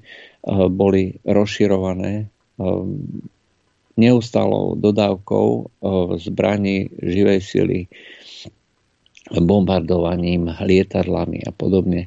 Lenže nič z toho nebolo. Na ukrajinskej strane nič z toho nebolo. Čo vlastne potom chcel Západ dosiahnuť? Samozrejme, je tu na možnosť, že to bola nejaká dohoda s Rusmi, alebo ja neviem, proste prinútili Ukrajincov ísť do vopred stratenej vojny, vopred strateného útoku. To nedávalo žiadny zmysel. V tom období, keďže som považoval tých západných plánovačov za skutočne akože veľmi inteligentných a znali situácie, však ten prieskum prebieha neustále, neustále sa tam zhromažďujú obrovitánske množstva dát, z ktorých sa potom syntetizuje tá situácia na fronte. To nie sú len dáta z nejakého prieskumu lietadiel, ale aj zo satelitov, z nejakých rádiových odposluchov a výsledkov tej rôznej nejakej ďalšej činnosti. Proste celé sa to dáva dokopy. Dneska už sú to systémy umelej inteligencie, ktoré dávajú prehľad o tom, čo sa na tom boisku reálne deje. A tieto všetky údaje Západ dispozície mal. No ja som predpokladal, že dôjde k nejakej ofenzíve, to znamená vtrhnutiu tých vojsk, či už polských alebo amerických na Ukrajinu pod nejakou zámienkou, neviem. Pretože toto by dávalo zmysel. Hej? Čiže ten ukrajinský útok, ktorý bol od začiatku beznádejný, by bol krytím nejakej inej aktivity ďaleko, ďaleko významnejšie z dlhodobého hľadiska. Ešte raz opakujem, z dlhodobého hľadiska ale k ničomu nedošlo. Došlo iba k samotnému avizovanému e, protiútoku, ktorý musel, musel e, skolabovať a zastať. Druhá vec samozrejme je to, že ten e, protiútok e, dosiahol oveľa menej, ako by dosiahnuť e, prípadne mohol zásluhou toho, že tá e, surovikinová línia bola fakt vybudovaná kompetentne. Jednoducho Mm, tie práce boli nielen na papieri, ale boli skutočné a boli urobené odborne z vojenskej stránky. Čiže bolo to vyriešené celé tak, celá tá štruktúra opevnení, mínovaní, pridelení úloh jednotlivých jednotiek a aj potom E, samotné jednotky boli zaradené tak, aby e, dochádzalo k tomu, e, čomu vlastne dochádzalo. Je to znamená, vytvorila sa vlastne taká pružná sieť, ktorá reagovala na už existujúcu situáciu na fronte, ktorá postupne zachytávala jednotlivé vlny útokov, ktoré, ako som povedal, nemali žiadnu šancu od začiatku, pretože boli málo koncentrované bez akejkoľvek e, významnej podpory e, delostrojstva a letectva, pretože to jednoducho neexistuje. Ruské systémy PVO sú ďaleko, ďaleko vyspelejšie, e, ďaleko hustejšie. Ruská armáda má o mnoho viacej lietadiel aj, a začali sa používať aj moduly s korekčné moduly na obyčajných hlúpých bombách. Hej, to znamená, stačilo zadať e, súradnice cieľa a tá bomba tam presne padla zo vzdialenosti 50 km. Čiže e, nedošlo vlastne k žiadnemu nejakému veľkému strategickému obratu, ani nemohlo na fronte a nedošlo ani mimo frontu k ničomu. Akurát, že čo sa Západ vyčerpal zo zbrania, ukázala sa Ehm, nie že prevaha ruských zbraní, ale eh, ukázala sa, že západné zbranie nemajú dominanciu. Čo je fatálny výsledok pre eh, zbraňový vojensko-priemyselný komplex západu. Jednoducho každý, kto chce kupovať dneska zbranie, tak si trikrát rozmyslí, od koho to kúpi, pretože tie tzv. vyspelé západné zbranie nezaručujú to, že um, ten súper bude prevalcovaný. Oni proste nie sú zázračnými zbraniami. Uh, majú svoje výhody, svoje nevýhody a uh, keď si človek porovná tieto rôzne objektívne časti toho celého, celého toho rozhodovania, tak zistuje, že za menej peňazí sa často dá dostať aj viacej. Keď sa kúpi nejaká čínska zbraň, keď sa kúpi ruská zbraň alebo nejaká iná zbraň, pretože všetky tieto veľké krajiny, ktoré vyrábajú, zároveň aj ponúkajú na export, tak majú všetky svoje pre a proti.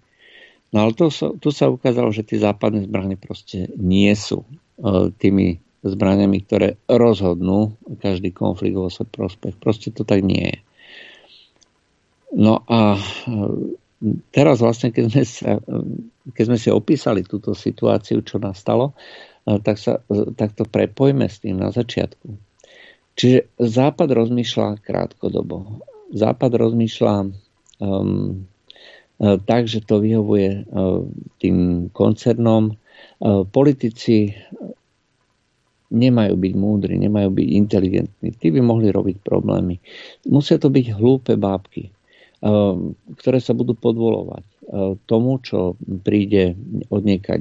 Či už z hora, z nejakého Washingtonu, Pentagonu, alebo či to budú ľudia, ktorí sú kúpení tými rôznymi nejakými vplyvovými subjektami niekde v pozadí.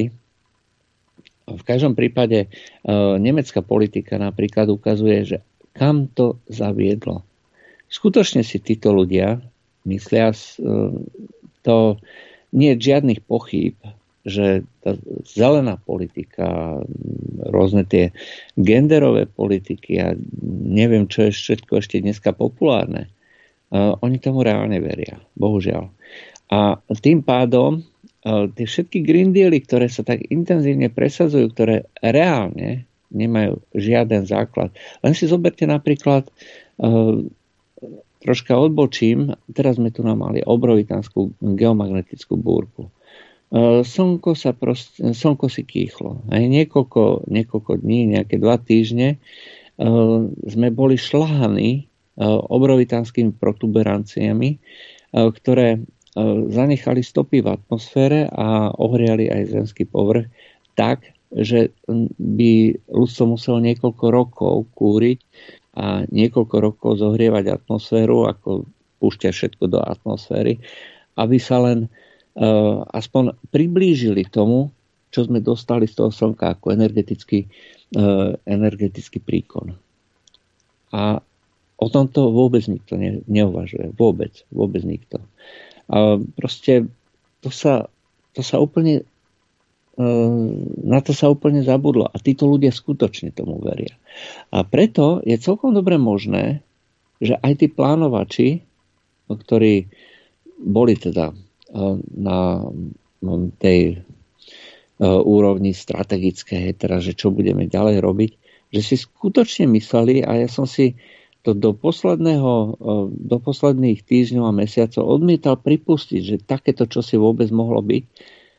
A, ale je stále viacej a viacej dôkazov, že to skutočne takto bolo, že oni verili tomu, že keď dodajú západné zbranie, tie tzv. Wunderwaffen, že Rusi pri pohľade na Leoparda proste zutekajú.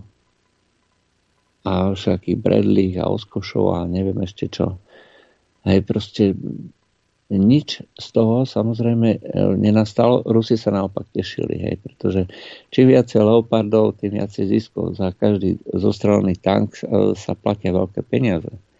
Teda overené, zostrelené nie. No a e, preto vlastne sa zahájila tá ofenzíva, ktorá bola plánovaná ako, ako ako fakt, ako realita. Že my síce nemáme prevahu vo vzduchu, my síce nemáme e, prevahu delostrelstve, nemáme prevahu živej sile, ideme proti opevneným pozíciám, ale to nevadí, my máme západné tanky, ktoré nám všetko vyriešia. Keď, keďže chceme e, preraziť, aj západ nám pošle nejaké odminovacie stroje a znova, bez akýchkoľvek e, rezerv, len pár jednotiek, aj dobrých, tak možno na jedno miesto na fronte. Ale aby ste to prerazili, tak potrebujete uh, tých jednotiek ďaleko, ďaleko viacej. Čiže nie je zmysle jednotiek techniky, ale uh, niekoľko útvarov, bojových útvarov, ktoré sa budú zaoberať len týmto. Nič z tohto nenastáva. Od začiatku sa teda ukazuje, že Západ je vedený e, týmito lunatikmi, tými námesačnými politikmi, ktorí nič nevedia, o ničom nerozhodujú, sú pod vplyvom všetkých možných rôznych subjektov z pozadí a otáčajú sa ako taký veterník. Proste to, čo povie, tak oni idú tým smerom, nerozmýšľajú, nemajú na nič vplyv, oni sú presne ako tie veterníky, idú v smere vetra alebo v smere príkazov. A Rusi to vedia. Rusi to vedia, Číňania to vedia. Vlastne vie to celý svet. Celý svet, ktorý je založený na pragmatizme, na realite a pri týchto Eh, režimoch, eh, kde eh, si ľudia dokážu a môžu plánovať na 10 ročia dopredu, ako je Rusko, Turecko, Čína a tak ďalej, lebo to autoritárstvo skutočne prináša aj takúto, takúto vlastnosť alebo takúto stránku politiky. Ich nezaujíma zisk jednoročný, dvojročný. Ich zaujíma zisk, ktorý bude o 5 rokov, o 10 rokov o 100 rokov alebo o 1000 rokov v prípade Číny, hej, ako tých, takýchto dlhodobých civilizácií. A, a preto vlastne Rusi sú úplne v pohode a Rusi sú úplne e, v kľude a plánujú svoje aktivity už nie to, čo bude tento rok, budúci rok, samozrejme tie plány existujú, ale e, plánujú to znova na 10-15 rokov a e, sú si viac menej istý, že ten západ bude naďalej vedený práve takýmito hlupákmi. A zdá sa, že si na tomto môžu skľudne založiť aj svoj, e, svoje prognózy a založiť na tom svoju ďalšiu politiku. Čiže my musíme bohužiaľ predpokladať, že situácia bude stále horšia a horšia. My sme proste m, ako tí takí lumici, ktorí sa vrahajú do mora e, pri tých rôznych v určitých obdobiach a všetci tam hromadne hynú, e, pretože tí naši politici nič iné nevedia. Jednoducho dostali príkaz a idú podľa toho, alebo majú takéto ideologické myslenie a idú podľa toho. Takže e, vývoj, e, ktorý na západe nastane, aj teda vzhľadom na to, že čo nastalo na Ukrajine, a akým spôsobom sa to tam vedie. A to je jedno, či z ekonomickej, alebo z vojenskej, alebo inej stránky. E, celý ostatný svet, e, ktorý vidí e, túto námesačnosť a hlúposť západu, už nepredpokladá, že so západom je možné čokoľvek racionálne dojednať a bude sa naďalej integrovať. Má to hlboké, hlboké dôsledky. A nie z toho krátkodobého hľadiska, pretože to, tie impéria sa predsa nerútia, nerozpadajú okamžite. Ale z toho dl- dlhodobého hľadiska je to čistá geopolitická katastrofa. Čiže ten, ten protiútok na Ukrajine, ktorý bol myslený smrteľne vážne, bol zjavným a očividným príkladom toho, že Západ sa zbláznil a že v tom bude pokračovať ďalej. Dopoludne na Infovojne s Adrianom. Chcete vedieť pravdu? My tiež. Počúvajte Rádio Infovojna. Dobrý deň prajem všetkých. Dobrý deň prajem teda aj ja. Každému. Dobrý deň. E, k tomu, čo sme sa bavili pred vstupom tie fyzické tresty. Samozrejme, niektorí to zobrali vážne, že čo som to za človeka... Šimečka ale... tiež písal, nie? Šimečka nie, ale samozrejme to bolo v úvodzovkách. Ale zase napríklad, e, tuto máme poslucháča, ktorý e, to zobral z inej strany. Ahojte. Tie fyzické tresty, ktoré navrhujete, by bolo, boli možno pre niekoho zaujímavé alebo varovné. Tu ale ostáva otázka, čo ak by sa daným ľuďom začali páčiť fyzické tresty a chceli by ich mať častejšie? Skúste sa nad tým zamyslieť. Áno, na to existuje taký vtip, že matka 17-ročnému synovi nájde tašku, kde má samé sadomaso pomôcky, biče, púta a čo ja viem čo. A ukazuje to teda fotrovi, že čo s tým budeme robiť. A ten tak do tej tašky pozera a hovorí, no, byť ho asi nemá význam. Áno, možno by sa nejakí chuťovkári našli, ktorí by, ktorí by v tom videli isté potešenie. A je to môže robiť na scháček. Podej sa, veď zajtra Mikuláš, poslúchal si, Jadrienko? Ja nie. Ja som neposlúchal na schvál, lebo mi je zima. Čakám, že dojde nejaké uhlie. Tak. je, je, to, je, je, je to možné. Ja tu mám zo pár videí. Pripomeňme si, pripomeňme si ešte pána Hlinu, toto zvrátené myslenie. Ono sa, niekdy bolo tak, že historicky, že ľud zvrhol kráľa, hej, lebo kráľ robil zlé veci. Ale trošku ma berte s rezervou. Hej, ale kto zvrhne ľud? Hej, viete, lebo... Ale to asi nechceme, pán Lina. Nie, ne, demokraciu. Tak... Ale, ale takto, viete, lebo začína uh, proste sa diať to, čo nemusí skončiť dobre. Čo je teba do toho? Ako ľudia rozhodli? Toto čo je... vymeniť ľud? Ja som to x krát vravil. Mne sa proste toto stalo. Sa mi to nepáčilo. Nemal som teda žiadnu ambíciu vymeniť národ. Aj, nebol to slovenský. Zbal som si taký paky, odišiel som. Tak hlina, ak sa ti to nepáči, tak chod niekde inde. To zase není taký... Mne sa to nepáči a teraz, OK, tak ja sa snažím nejakým spôsobom ľuďom vysvetľovať, neviem čo, ale nie som, uh, nikdy by ma nenapadlo, že budem vymieňať teda Slovákov. Ako za čo? Ale, za ich to, ale, ich to, ale ich, to, ich to celkom často napadá, veď taký pán Šimečka, starší, ten hovoril o tom, že 75% ľudí na Slovensku je nedemokratických voličov. No lebo nevolia tak, ako si predstavuje pán Šimečka. Po prípade máme pokazené DNA. Niektorí by pokojne národ aj vymenili. Čo máme robiť? Čo máme vymeniť národ? Ale toto je skupinka, ktorá nie je tá najhlasne, je najhlasnejšia, ale je menej početná. Veď aj počul si Jaroslava Naďa, že, že nás je viac, teda on si to tak myslí. Bo nás je viac ako Fica. No, dobre, My keď to... sa všetci spojíme, celá opozícia, tak je to väčšia podpora ľudí na Slovensku ako to, čo má dnes e, Ficová zlovláda. Ja Aj, toto je niekto, kto má schizofrénu a myslí si, že on je 14. Ale, dobre, ale oni, oni žijú v tomto svete, že ich je viacej. A však nech žijú.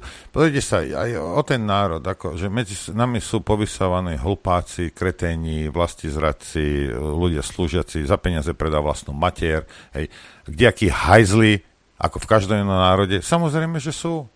Hej. Veď ako áno, sú.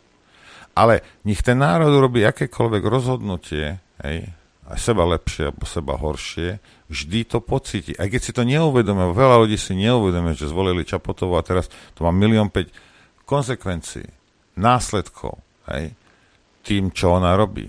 A sa no tak povie, že ja neviem, Fico alebo Putin, však na niekoho sa vyhovoríš, ale tá tvoja voľba tej Čaputovej, že bude sranda, však ona je pekná, alebo ty si ožratý jej, toto všetko, toto všetko má následky na tvoj život.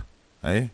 Či priamo alebo nepriamo má. Hej? Takže ak tí ľudia si to urobia tieto rozhodnutia, tak buď či si to uvedomujú, alebo neuvedomujú, vždy to má dopad na jeho život. Je horšie pre tých, ktorí si to uvedomujú predtým, než urobia tú voľbu. Hej? a proste tá, tá dutá väčšina v tej chvíli, kto ide k voľbám, a proste mu ten život zničí. Hej? No ale demokracia, ako čo chcete? Ako čo? Hej? Áno, sú lepšie formy než toto, no ale ono by to, pozrite sa, celá demokracia bola úplne fajná, bola by v poriadku a perfektná, keby, uh, keby neviem, rozhodovalo ľudia, že ma, musíš mať minimálne IQ 100 a potom môžeš sa zúčastniť na rozhodovaní, uh, rozhodovaní teda veci uh, verejných. No ale vzhľadom k tomu, že každý môže zvoliť, hej, a teraz ani nejde o to, že no, tí niektorí ľudia proste sú, budem teraz, pozri sa, aha, sleduj, nie som jak Matovič, sú ovplyvnení médiami niektorými, hej, a miesto toho, aby si vytvorili vlastný názor. Je buď nechcú, alebo, alebo nie sú toho schopní. No ale teraz čo? Čo chceš? Dobre, vidíte, spálili sa Slováci, tak teraz odmante, však my sme takí extrémisti, tak sme išli na druhú stranu a uvidíme. A ja každý bude iba dúfať. A potom zase ťa Fico vytočí nejakým, zase skrývajú, na čo tam pôjdeš Sulíka voliť, aby si mohol jeho, jeho obžerské párty trošku zafinancovať, lebo on chudáčik nemá peniaze, potrebuje peniaze nejakého chudáka, čo niekde robí za 600-800 eur, potrebuje jeho dane prechlastať v Dubaji aj s cigánikov, aj s celou tou bandou. Hej, no tak Rozumiete, normálny človek sa pozrie na toto, urobil si to. V živote, v živote ťa nebudem voliť, keby si mi, ja neviem, čo dával. Hej? Lebo si hajzel. Rozumieš? Toto je hajzelstvo, čo urobili. A môžeš mi ty dávať tisíc, päť tisíc eur a neviem čo a, a, a, a, a môže ti neviem, akým spôsobom pomáhať, čo ti nepomáha ten sulík, hej? Ale proste takto prekročíš čer, ty by si mal skončiť, absolútne skončiť. Normálny národ by ťa mal vypudiť. Absolútne a hneď vypudiť ťa. Jak môžeš proste obžerstva, žranice, chlastačky v stá tisícach eur, rozumieš? To, koľko ich tam bolo, Adrian? To koľko ste vypili? Koľko tá ciganíka do seba nasekala pol decáko, mi povedzte. Tequila. Za také peniaze. Čo? Mm, tuto mi písal k tomu aj e, posluchač Palo, že dobrý deň. Nechcem vás zaťažovať zbytočnými informáciami, ale nedávno sa mi dostalo do uší, tak ako aj vám, že naši štátni úradníčkovia z Ministerstva hospodárstva a jemu podriadených inštitúcií, a nielen z Ministerstva hospodárstva, ale aj z iných ministerstiev, si užívali dovolenky v Dubaji. To by nebolo nič, ale niektoré osoby, ktoré s organizáciou a chodom nášho tzv. stánku nemali nič spoločné, tam boli od začiatku tohto cirkusu a užívali si za naše prachy slnko, chľast a všeličo iné. Ehm, ak chcú dôkazy, títo naši užitoční idioti, stačí poslať kontrolu do agentúry Sario a všetko majú podložené dôkazmi. Všetky osoby, ktoré cestovali prvou triedou. Tá suma, ktorá je v médiách, ktorú Sulíkové ministerstvo zbytočne utratilo, to je podľa mňa len zlomok tej sumy. Agentúra Sario im poskytovala tzv. ochranu ako nejakým odborníkom, úradníkom, ktorí si užívali dovolenky za štátne. Sário je vodítkom k Sulíkovi. Dúfam, že páni poslanci počúvajú a pozrú sa aj na agentúru Sario. Hej? Lebo e, do toho Dubaja sa lietalo, viete kedy? Kedy ty si nemohol ísť e, s obsom od domu viac ako 500 metrov? 100, 100, kde 500? Alebo 100, alebo 100 metrov. 500. Do... Kto, kto by tiež toľko voľnosti dal? To je, to je, to je pol kilometra, to sa to je nemysliteľné. Hej. E, tí poslanci, ktorí dvíhali ruku za opatrenie, aby si sa ty dostal do roboty len s modrým papierikom, si užívali slobody niekde na Maledivách alebo v iných vychytených destináciách, ale ty si mal sedieť doma na zadku spolu so svojimi deťmi. Toto boli tí páni poslanci. Na čele s pánom Sulíkom, Čagána.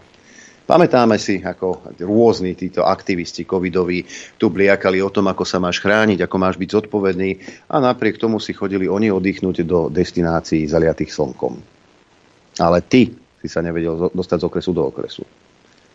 To je také, také demokratické, také fajn. To je ten papalášizmus, o ktorom sa hovorí už roky. Ja som niečo viac. Ja som ja, a kto je vácej? Ja mám poslanecký preukaz. A ty hajzel seď doma a drž. Lebo my sme sa tak rozhodli. Však pán Nať. Som v Rabce či vyrikali, že keď mu mama vravela, ale že však dobre, a tie peniaze, a však tí ľudia budú bez peniazy.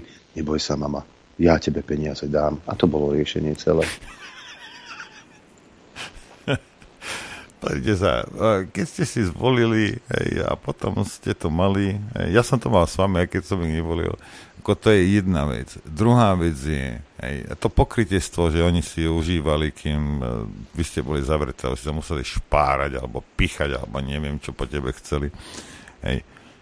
Ale keď budeš chlastať a žrať, no môj zlatý, za svoje. Rozumieš, za moje ty chlastať nebudeš tie prachy vráť. Ja ti to vravím, tie peniaze vráťte, ciganíková, come on, poďme naspäť kožuchy, krátke sukne, baretky a kdejaké kraviny, čo sa na seba. Za svoje kľudne, za moje nie. A určite nebudeš chlastať, žrať a obžierať sa za moje prachy. Ako kde sme? Ako ste vy normálni? Vraj účtova za 100 tisíc chlastu? Čo ste tam pili, mi povedzte? Čo ste tam pili? Courvoisier. No, to muselo ale... byť niečo drahšie. Než...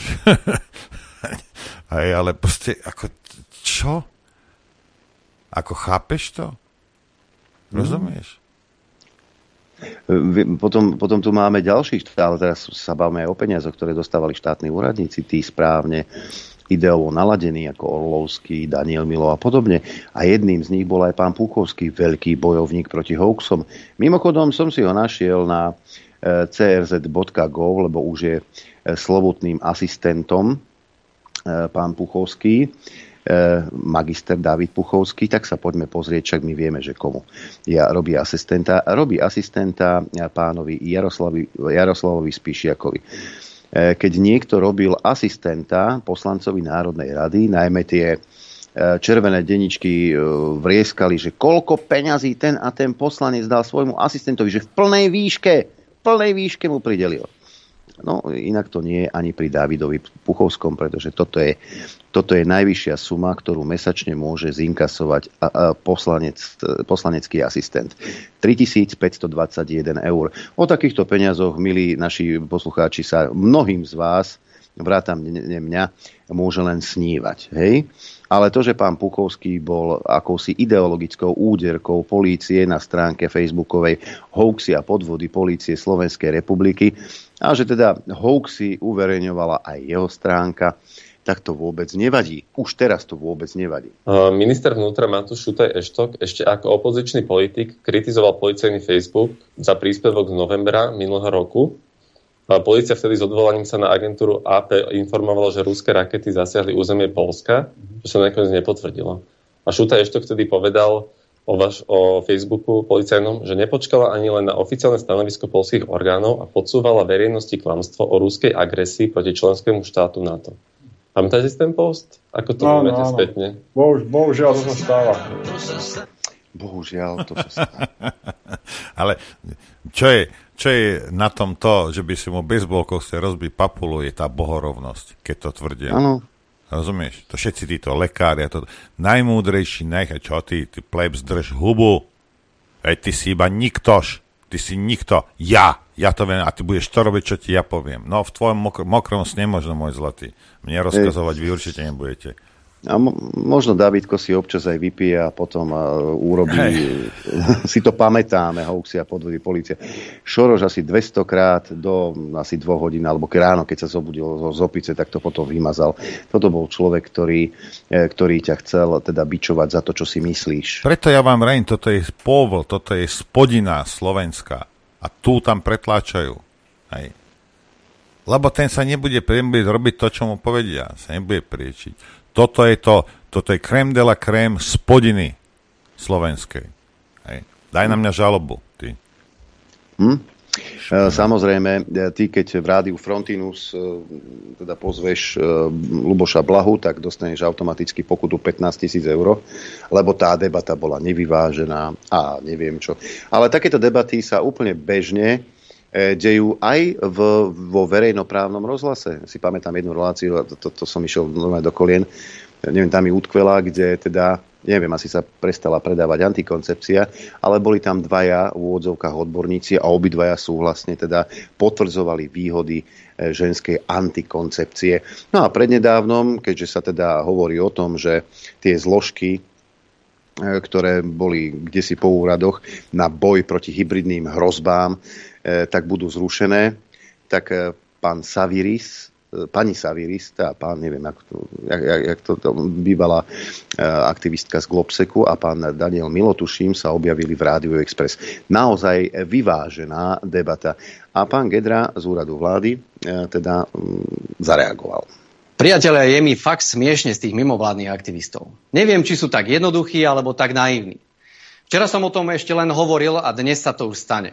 Na úrade vlády nejdeme mimo vládkam po ruke a tak nastúpili spriaznené médiá. Neprešlo ani 24 hodín od nášho včerajšieho videa s Richardom Glukom, kde sme avizovali upratovanie politických aktivistov na úrade vlády a čo sa nestane. Dnes presne na poludne na Rádiu Express sedia dvaja bývalí globsekáci, pán Milo a bývalá šéfka boja proti hybridným hrozbám pani Saviris, ktorí sa museli porúčať pre svoju politickú zaujatosť a hodinu vyplakávajú, aký sme my zlí a akí oni boli dobrí. Neuveriteľné. Tak poprvé. Okamžite podávame podnet na reláciu Braňo Závodský naživo na Radu pre mediálne služby pre jej totálnu zaujatosť. Nikdy nebudeme akceptovať jednostrannosť relácie, kde vystupujú len ľudia z mimovládok a druhej názorovej strane nebol poskytnutý absolútne žiadny priestor. Samozrejme, pán Závodský ako moderátor im len ochotne robil politickú štafáž, čo mu veľmi neprekážalo, keďže vieme, že politicky je s nimi jedna ruka. Po druhé, právne oddelenie úradu vlády spustilo konanie voči pani Saviris, lebo zrejme svojimi verejnými sťažovaniami sa porušila zásadu mlčanlivosti, ktorú sama podpísala a za seba poviem, že bez, bez vyvodenia zodpovednosti to teda vôbec nepôjde. Po tretie, celý projekt prevezmú ľudia z úradu vlády, ktorí majú čistú mysel a zdravý rozum. A jedinou príručkou pri ich práci bude ústava a zákony Slovenskej republiky a žiadne dristy z globsekáckých brožúr. Drahí mimovládkari, ak ste si mysleli, že sa zľakneme vašej mediálnej podpory, tak ste sa veľmi prerátali. My sme v tej vašej mediálnej prevahe totižto vyrastali a vadí nám asi tak ako denné svetlo a čerstvý vzduch. Ale tie vaše spriaznené médiá by už mohli konečne pochopiť, že nám takto len dodávajú ďalšie a ďalšie dôkazy o ich historickej zaujatosti a správnosti nášho postoja k ním. Pekný víkend, priateľe. Pozri sa, nám, lebo teraz to riešim, aj tieto dni zase, a táto rada pre vysielanie, alebo jaká Maria to je, hej, teraz zatiaľ sú tam tí slnečkári, neviem, keď Teraz je to mediálna rada, hej. Mediálna hej. rada, whatever. Tak silovocom nám chcú napariť pokutu, hej. Ja samozrejme som musel dať zamestnať, uh, zaplatiť právnikov, uh, aby uh, im teda vysvetlili, že je to blbosť, hej. No, ale toto je v tom, že oni si vymyslia niečo, hej, absolútne proste mimo zákona, ako vymyslí si niečo proste a ide ti dať pokutu. Lebo on si niečo nejakým spôsobom vysvetlil, hej? Alebo vysvetlili títo ľudia. A vy si myslíte, že ja budem platiť právnikov a budem sa brániť. A keď sa ubránim, tak si oddychnem. No nie, môj zlatý. Ak robíš takéto samoučelné proste útoky, protizákonné, prvom rade sa obránim a v druhom rade ti pôjdem po krku, každému jednému z vás a toho môjho právnika ty zaplatíš z vlastného. Ja ti to slubujem teraz. Ako si myslíte, že si budete sedieť na nejakých stoličkách, budete si vymýšľať a budeš rozdávať pokuty nezákonne? A myslíš si, že ja ti nepôjdem po krku, to hajzel? Ako to naozaj si myslíte, že ty len tak budeš sedieť? No dobre, no skúsili sme ho oddrbať, ale sa nám to nepodarilo. No nie, dostaneš takú náspäť po tej sprostej hlave, že to v živote už nebudeš robiť. Čo si vy predstavujete? Zneužívať ako právomoci, ako kde si? Si normálny, že ty si niečo, alebo nejaký zákon, alebo nejakú reláciu nejak ty si vysvetľuješ? Tvoje pocity? Na základe tvojich pocitov ľudia budú platiť pokuty, alebo pôjdu do basy? To naozaj? Ste vy normálni? Ubraním sa, samozrejme. A pôjdem ti po krku dovtedy, kým tom, tomu môjmu právnikovi ty nezaplatíš nové auto. Rozumieš? Ako sa už zobuďte vy, a ja neviem, ako čo si myslíte, že ty s desiatimi, s 20 ľuďmi ti to vyjde a ti to, ti to prejde, tak si povieš, o, tak sa pustím aj do Harabina, pustím sa aj do Lichtnera, veď ja som majster sveta. Hm. Bring it on, môj zlatý špiny. Čo si vy myslíte? Kamaráde, do akejkoľvek diery zalezeš, tam za, dojdem za tebou a vyťahám ťa za ušiska. Myslíte, že si budete... A t- toto je presne, toto sú títo bolševici, rozumieš? Jak je ten Šimečka. Ako ty si myslíš, že my nikto nič nemôže, ale vy môžete všetko?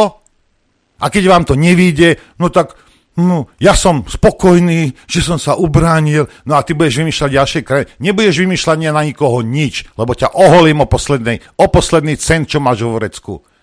Ako vy si myslíte, že vy môžete hoci čo ničiť ľuďom životy a vám sa nič nestane? To naozaj si tak hlúpy na tej rade. To naozaj si myslíš, že ti to prejde?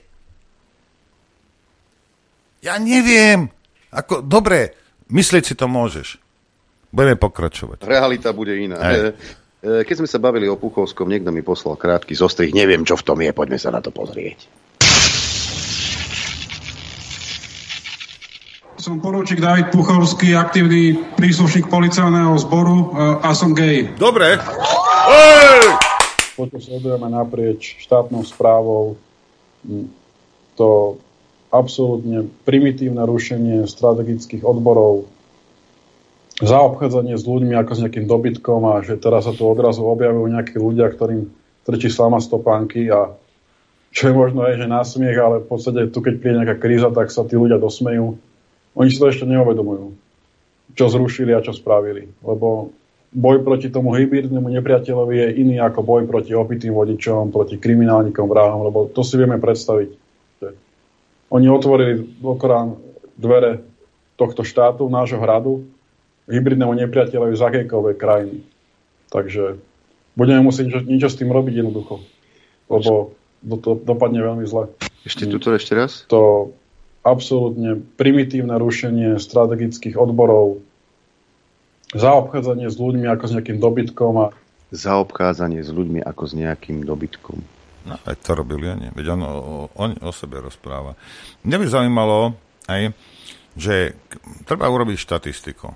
Pán Šutejštok, koľko týchto agentov, aj ruských, aj, pozatýkali a pochytali policajti a, a Siska, neviem kto, proste vojenská služba, tajná služba, hoci kto, kto, koľkých ste pochytali, čo robili zle na Slovensku. To bude jedno číslo. A druhé číslo je, koľkým ste zaklopali na dvere nejakému ožratému férovi tam niekde v detve, napísané niečo na Facebooku a ste mu vykopli dvere. No tieto dve čísla by som chcel od vás. Pán Šutaještok. Hybridný boj. Nie, to bol iba stojový spôsob na to, ako zastrašiť Slovákov. Nič o nič inšie vám nejde, len zastrašiť ľudí. Lebo náckovia, však pekný príklad. Však pani prezidentka, ešte zo, zo tri také medaile by si mala dostať. Hej. Ideme si zahrať jedrenko. Ako si mi Poč- včera napísal? Vytočíš sa ano. a I12. lebo áno, Noro mi píše, máme zajtra hostia? Nie, nemáme. Čo, ale čo? Však spravíme spoločne reláciu. E, ja som slúbil minulý týždeň, že v útorok budeme mať hostia z kultúrneho prostredia. Žiaľ, zase sa veci vyvinuli tak, že jednoducho e, nebol čas, aby ten host prišiel. Len, len poviem, že včera bola premiéra Perimbaby a práve z tohto prostredia mal byť host. A hovorím, že nemáme hostia, ale ma čak dvakrát sa rozčúliš a je 12 hodín. A už je pol 12. Ideme hrať teda, hej? Chcete vedieť pravdu? My tiež. My tiež. Počúvajte Rádio Infovojna.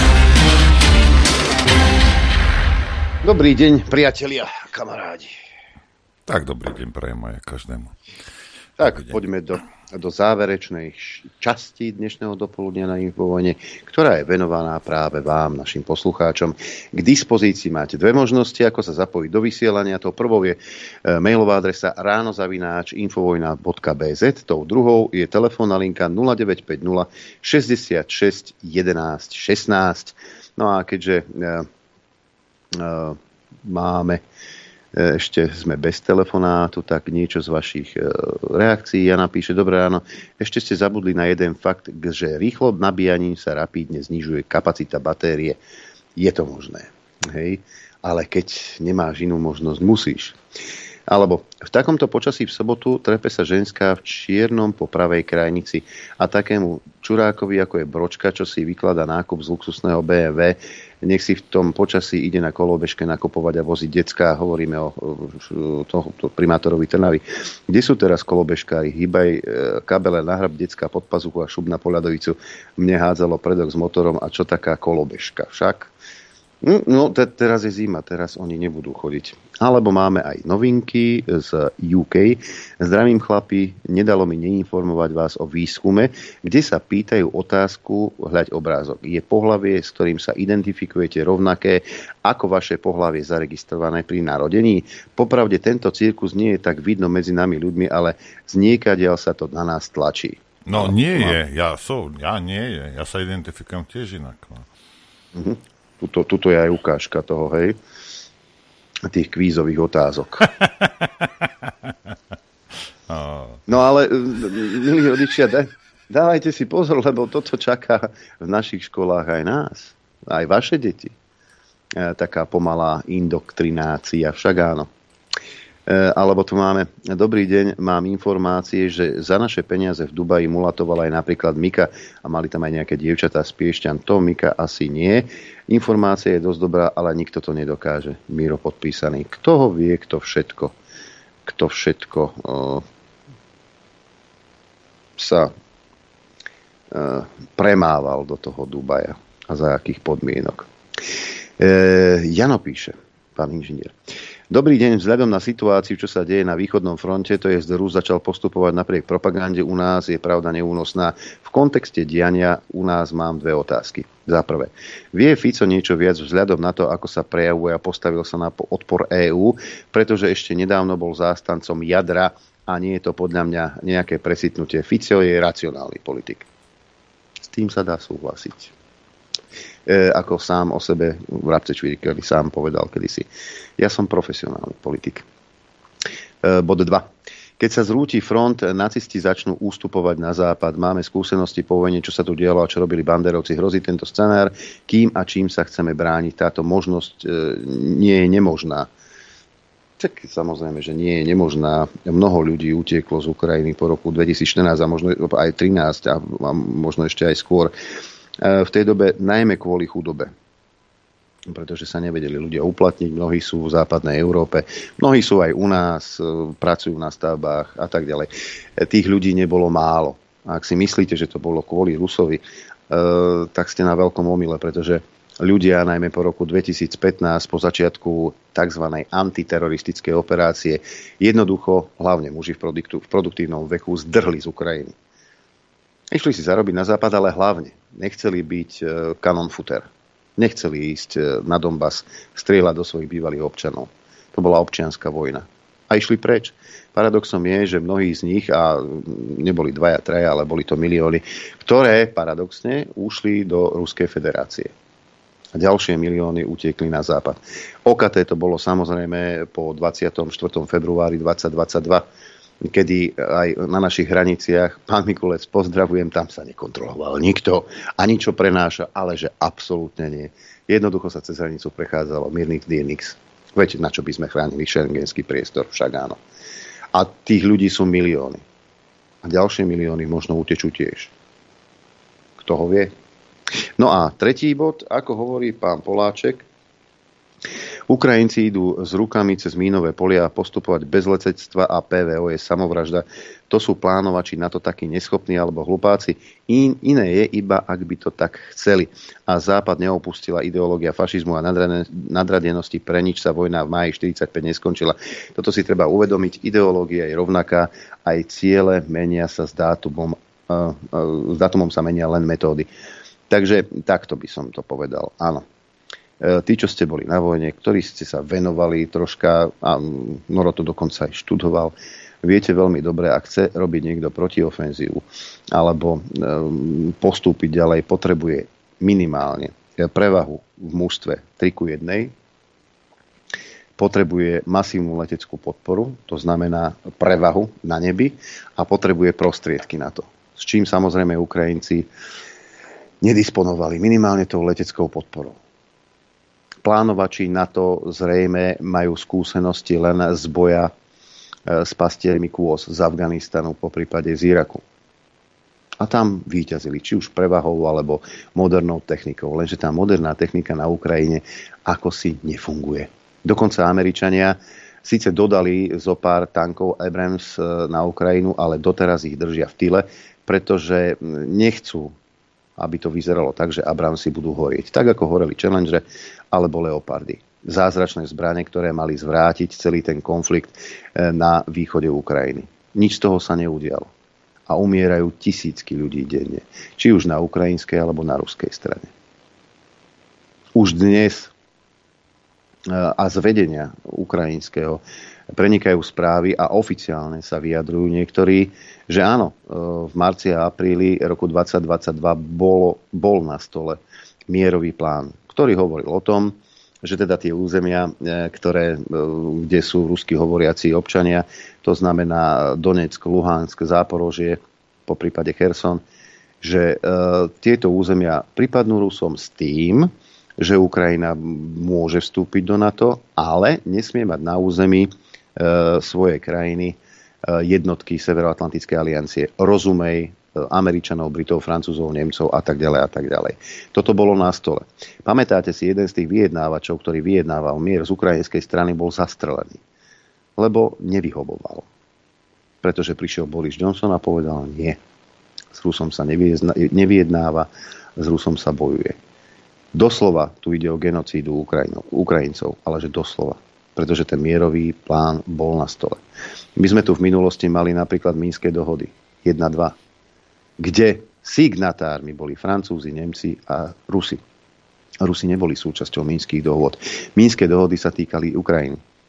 To znamená, ukončiť antiteroristickú operáciu, umožniť voľby v Donecku a Luhansku, zaistiť neutralitu alebo nejakú, ako by som to nazval, autonómiu týchto oblastí. Nič z toho sa ale neudialo. Absolútne nič. A bol to práve Zelenský, ktorý vyhral voľby s tým, že on ten konflikt na východe Ukrajiny ukončí. Dnes sme v situácii, kedy už samotní Ukrajinci vidia, že Zelenský je úplne odtrhnutý od reality. Hovoria niečo o mesiárskom komplexe hovorí, hovoria e, vysokí predstavitelia, že on nepočúva. On si ide svoje. On si je vedomý, že keď to celé skončí a jeho žena povedala, že už by nemal kandidovať, že mali by si nájsť niečo iné. Čo? Azyl v Južnej Amerike? Iný job. Iný job. Niekde, kde... Iný, jo, i, iný job. Hej. Máme no. telefonát. Nech sa páči, počúvame. Dobrý deň. Dobrý deň, prajem Igor z Nemecka. Ani som neveril, že sa, že sa dovolám hneď na prvýkrát. Viera je dôležitá, musíš veriť. No však podarilo sa. Norovi chcem poďakovať, že je síce o nejakých asi 20 rokov, možno 15, starší ako ja, ale má presne také názory, ako by som aj ja povedal. No počúvame ťa. Zadila, pardon. A čo sa týka tých elektroautičiek a všetkých tých vecí, som zastancov norovej stratégie. Čím väčší motor, tým lepšie určite to tomu autu alebo tomu motoru menej škodí, ako keď nejaký litrový motorček tam točí na 20 tisíc otáčok a potom vydrží len 20 tisíc. Keby on vydržal 7 tisíc otáčok. Ďakujeme veľmi pekne. Ja si vždy si vravím, vieš, že tie, na tých malých autách, ja idem 130 po dielnici a mám nejakých 1600 otáčok. Ten motor sa nudí. To znamená, že ten motor ma prežije a spaluje celkom, spaluje celkom schopne a kvalitne, však áno. Ale tuto, keď sme už bav, sa bavili o elektroautách, tak tu máme Matúša z Košic, ktorý napísal, ráno ste sa bavili ohľadne aut elektro. Ja pracujem ako vodič e, MHD, kde máme aj elektrické autobusy. V lete celkom pohoda, tichý, ale keď prídu minusové teploty, čistá katastrofa. Kúrenie je ekologické, dobre počúvaj. Bufík, priame spaľovanie nafty už párkrát ma nechali baterky pár 100 metrov pred depom. A kto ma tam dotiahol? Stará Tatra, ktorá, ktorá dymí ako US Steel. Dojazd mizerný, odmietam s tým jazdiť. Akože super, že máme také skúsenosti, lebo nikdy nebudem chcieť elektrické auto. No, ja zase možno prekvapím, ale čo sa týka a takejto meskej hromadnej dopravy, nejaké trolejbusy, nejaké, nie je to baterkové, to je potom, keď urobíte baterky, ktoré aj tak, to je jedno. Proste ale nejaký trojbus alebo električka, čo ide napriamo, aj že zo siete dostáva on. A ja si myslím, že to je v poriadku, lebo keď si zoberiete, že v tom meste koľko je tých autobusov, a neviem čo, keby to bolo všetko dizláky, tak v takom počasí, vieš, keď je hmlá, alebo proste zima, alebo toto, tak, tak tí ľudia sa tam udusia. Ako tam vidím úplne, ale úplne reálne, že keď zosiete to na, na a, teda to dostáva šťavu zo siete, tak je to v poriadku. By som povedal, že, že je to vec, ktorá je perfektná pre každé väčšie mesto. Hej. No ale nemôžeš ako oni ísť od mantinelu k mantinelu. Všetko bude elektrické teraz.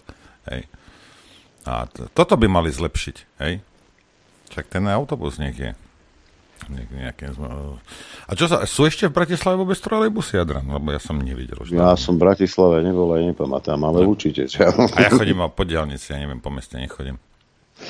Ja, keď už som v Bratislave, tak to sa rovná skoro zraku. Ale električka je fajn, ako čo, rozumiete, ako, kto, kto má čo proti takýmto veciam, viete, ako, keby sa urobil nejaký monorail, alebo aj ja som mal v relácii ľudí, ktorí majú projekty, ktoré sú porobené rôzne po svete, a je to fajn, ale to nikto neurobí, hej. Tak je otázka teda, že či ide týmto ľuďom o životné prostredie alebo zase len o kšefty. Hej. Hej, pozerám, mám tu pustenú e, e, Národnú radu a vidím, že na mieste spravodajstva, spravodajcu pri, odvolá, teda pri Sulíkovom Dubaji e, sedí pán Lupták, takže už je v poriadku, môžeme sa tešiť. A my máme telefonát ďalší, počúvame. No dobrý den, tady poslouchám z Brna. Když mluvíte o té Ukrajině, já vůbec nechápu na těch tiskovkách, jak mluví buď to třeba eh, Robert Fico, nebo i další z koalice, třeba i ten eh, Luboš Blaha, že prostě, na, prostě na, rovno neřeknou, že první, kdo na, e, zautočil na Ukrajinu, byla na Ukrajina. Kdyby tohle udělalo Slovensko, že by zautočilo tanky někde tam na jižní Slovensko, třeba v Dunajské středě nebo v Nitře, tak myslím si, že by e, Slovensko hned pocítilo drtivou pěst Maďarské lidové republiky. To je vše, díky za tým. Ja ti dám Južné Slovensko a Nitra. Ja ti dám. Ja ti dám Južné Slovensko. Počúvaj, raz som... Máriu, raz som, počúvaj, raz som. Však lebo tak tam má, čo najbližšie ešte, čo je veľký kýr, ten, ten ešte maďarský. Na, na, kýr, a raz som, raz, raz som ešte slobodno myslel, či zo, zo srandy som zabil vrem tým Maďari v tej Nitre. No to si mal vidieť tie e-maily, čo prišli, telefonáty. Ne... Nedráždi, kobru bosov nohou, hey, ale áno. Ani srandu áno, nerozumejú áno. tí Nitrenčania, ani, ani srandu. Ja, jakže nie, ako sorry. E, totiž to áno, je pravda, že v Nitre a v okolí tam sú e, dediny, kde maďarský jazyk sa úplne bežne využíva, či je to branž, alebo e, štitáre, Nitra, Geranče, však poznáme, pohranice a podobne. Áno, to sú dediny naokolo, kde naozaj sa používa maďarčina vo veľkom. E, to je pravda, ale v samotné, samotná Nitra je kvázi bola vždy taká, že multikulty E, či už Židia, e, Nemci, e, dosť tá Nitrančina pobrala z týchto jazykov, ale aj z Tigančiny napríklad. Ale v samotnej, v samotnej Nitre to bolo multikulty, ale nikdy sa tí Nitrančani nepasovali za Maďarov. Tak keď mi niekto náva nepovedal, že ty Maďar. Ale veď aj keby som bol Maďar, a čo? Ale Nitra, Nitra ako keď Malinovú zbili a napísali jej na e, tú blúzku, že Maďari za Dunaj, tak sme sa v Nitre rehotali ako tu, kde babky na tržnici, čo predávajú z, dedín tú zeleninu, a tak tu sa hovorí bežne po maďarsky, e, tak tie babky by boli bité jak žito od rána do večera. Takže niekoho zbiť len preto, že do telefónu hovoril po maďarsky v Nitre, to je úplná kravina. Teraz som pochopil tvoj životný príbeh. Teba vytáčalo, keď si žil v Nitre, že ťa volali Maďarom, tak si sa radšej odsťahoval do Šomoria. A tu, v, te, v tejto chvíli už to nie sú žiadne milné názory. V tejto chvíli. Vidíš to a napriek, napriek tomu, že žijem v Šamoríne 10 rokov, uh, po maďarsky som sa nenaučil. Ale nie je napísané, že tak neurobím. Ale prízvuk si už chytil, to, vieš, vieš to pekne ale tak, ale tak, igen, akože prízvuk ucho na to mám, takže ako prízvuk nie je problém. Uh, ten, sa naučíš oveľa skôr ako maďarčinu. Máme telefonát ďalší, nech sa páči. Dobrý deň, Roman Košice. No, keby sa do vlády dostalo PSK so Srčegom, tak Adrian by sa určite naučil po maďarsky. Na to zabudni. a chcel som, niečo ste spomínali okolo elektromobilov, nepočúval som to celé, ale na českej stránke Auto.cz som natrafil na takú bohovskú formuláciu. To je niečo pre tých ekodebilov, teda pseudo-eko, uh, automobil uh, s, lokálnym bez, uh, s lokálnou bezemisnou prevádzkou. Hej? Že je to lokálne bezemisné auto. To je niečo úžasné. Hm. To, čo sa deje za potom, to ich nezaujíma. Ako sa tie uh, suroviny ťažia na batérie, tie chémia, ako bez chémie, doprava cez polovicu sveta, ale lokálne je to bezemisné. Áno, týmto, týmto vlastne ani, oni obsahujú tú, tú, tú časť, e, že samozrejme je to špe... No pozri sa, aj moje auto je lokálne bezemisné, keď stojí v garáži. Hej. No tak takto sa môžeme baviť do nekonečná, také, ako malé deti. Vieš. To je somarina. No. Takže ale veľa ich na to počuje, akože mám, mám novú prevádzku túto brande si po meste a nelíbi mi to, ale že čo, čo stalo za tým, že vyrobiť to, tak to ich nezaujíma ako kamarát, keď robil systémový inžiniera v nejakej, nejakej firme v Indii, tak hovoril, že také, také, takú chemiu ťažkú kydali tam za plot, že proste nikoho v Európe ani vo svete to nezaujímajú. Stačia im produkty, ktoré oni dodajú, ale to, čo je za tým, to už nikoho nezaujíma. Dobre, ďakujem pani. Pekne Ďakujeme pekne. Ale tak toho vie, možno o 10 rokov už budem vedieť mondokovať. No, sa naučím časom možno. Čo sa týka tej témy brzdenia a obmedzovačov, píše poslucháč Tomáš, Zdravím páni, najskôr k tým autám. Automatické brzdenie mám aj ja na kamióne a poviem vám, že niekedy mi brzdí aj keď idem pod most a zasníma most alebo úplnú kravinu ako značku a v zákrute a tak pri 40 tonách vám poviem, nie je stranda, keď vám to prudko zabrzdí. A druhé vrabce tu u nás čvirikali, že pánko Sulíček moc toho času v Dubaji nestrávil skôr, že krátka návšteva a využitie zadarmo letu na svoj rančík, možno, že stevardi by vedeli rozprávať. Kto ho vie, možno to bola len medzizastávka. Netuším, je to možné. E, čaute chlapci, dnes je u nás mínus 25 zo Švedska, mail. Matúš v Laponsku. Po elektroautách ani stopy ale už som minule videl jedno v permanentných mínus 15. To musel byť adrenalín u šoféra. Jeden môj známy švéd chcel prekvapiť manželku a na víkend objednal jednu električku. Išiel, e, išiel prevziať asi 140 km ďaleko. Po 30 km elektrické auto KO prišiel domov po pomoci s taxíkom tak som e, ešte nevidel Švéda nadávať a keď mu spomeniem, že treba prejsť na elektrické auto, tak počujem, ako sa mu nožík vo vrecku otvára. Hoci sú tu prezentované aj kamiony na odvoz dreva, ale zatiaľ iba v lete. Díky za dnešok. Norové kardio stále pobaví e, poslucháč Matúš zo Švédska. No, tak ale toto sú, to je, tak, viete, ono, ono je veľa takých múdrych vecí. E, vo Švedsku vám mám vyvrať aj aj teplné čerpadlá. Aj. Ako proste nie všetko funguje všade a nie všetko je také, ako je to prezentované. A výrobca ti nebude hovoriť, že o, nekupuj si elektrické auto, lebo keď bude minus 10, tak uh, prejdeš 3, 3 km a skončíš. Toto ti nikto nebude hovoriť. Hej. Áno, tuto Ale... mám mne, pozri sa, mne to, mne to absolútne nevadí, hej, veci, veci kupujte, jazdite na tom a ja, ja, ja, ja neviem čo, hej. Ale nenúďte mňa a netvárte sa, že to je dobré pre životné prostredie, lebo nie je. Bodka. Hej. Amen. Posledný telefonát dnes počúvame. Dobrý deň.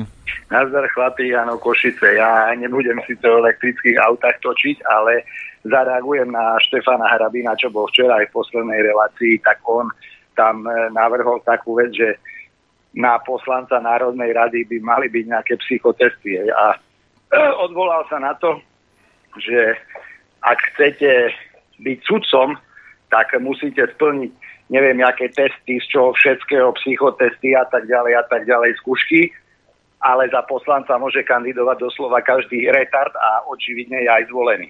Áno. No a teraz vlastne sa odvolám na to, že na tú odbornosť sudcov, tak konkrétne na e, verejnom pojednávaní e, špecializovaného trestného súdu s Marianom Magatom.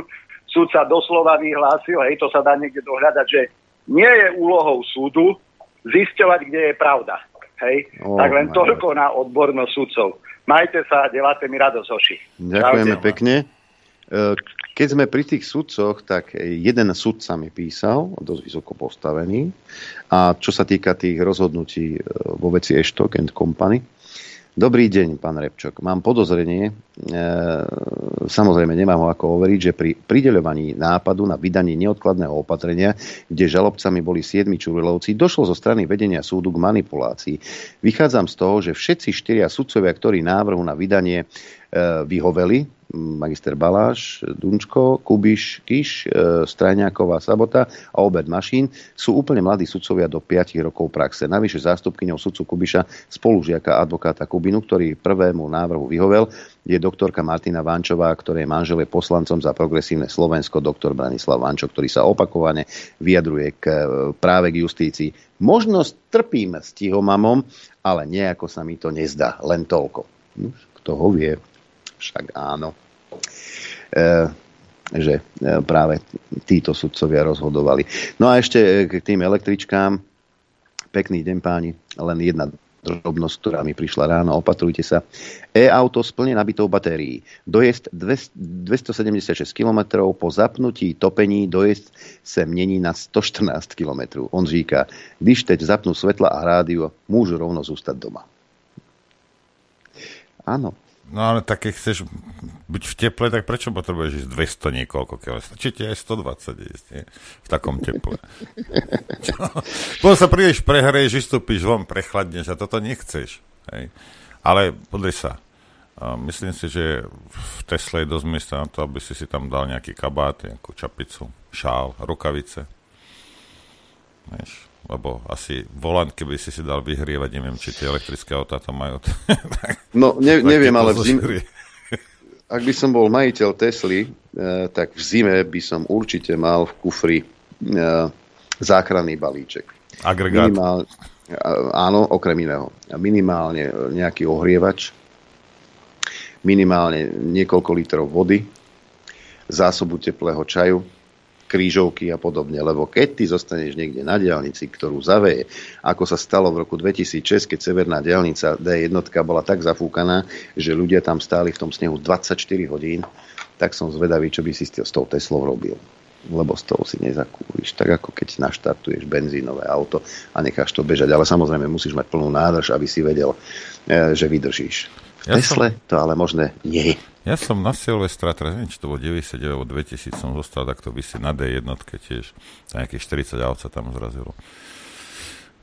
Hej, hej, keby som mal... A bol som na Octavii na 1.9 TDIčku a, a veľmi dobré auto, môžem povedať, ako bez irónie akejkoľvek v, tom, v, tom, v tej zime, v tom ono.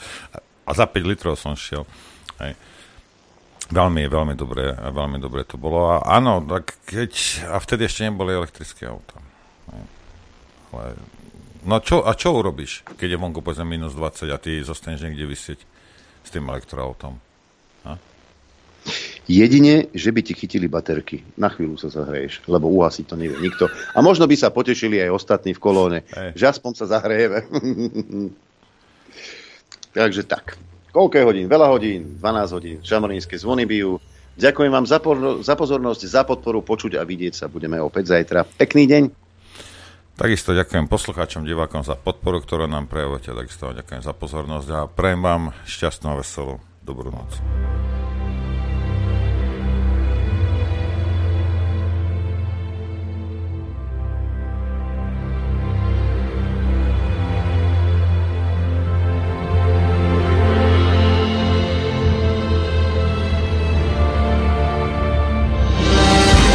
Len vďaka vašim príspevkom sme nezávislí. Nezávislí. Rádio Infovojna.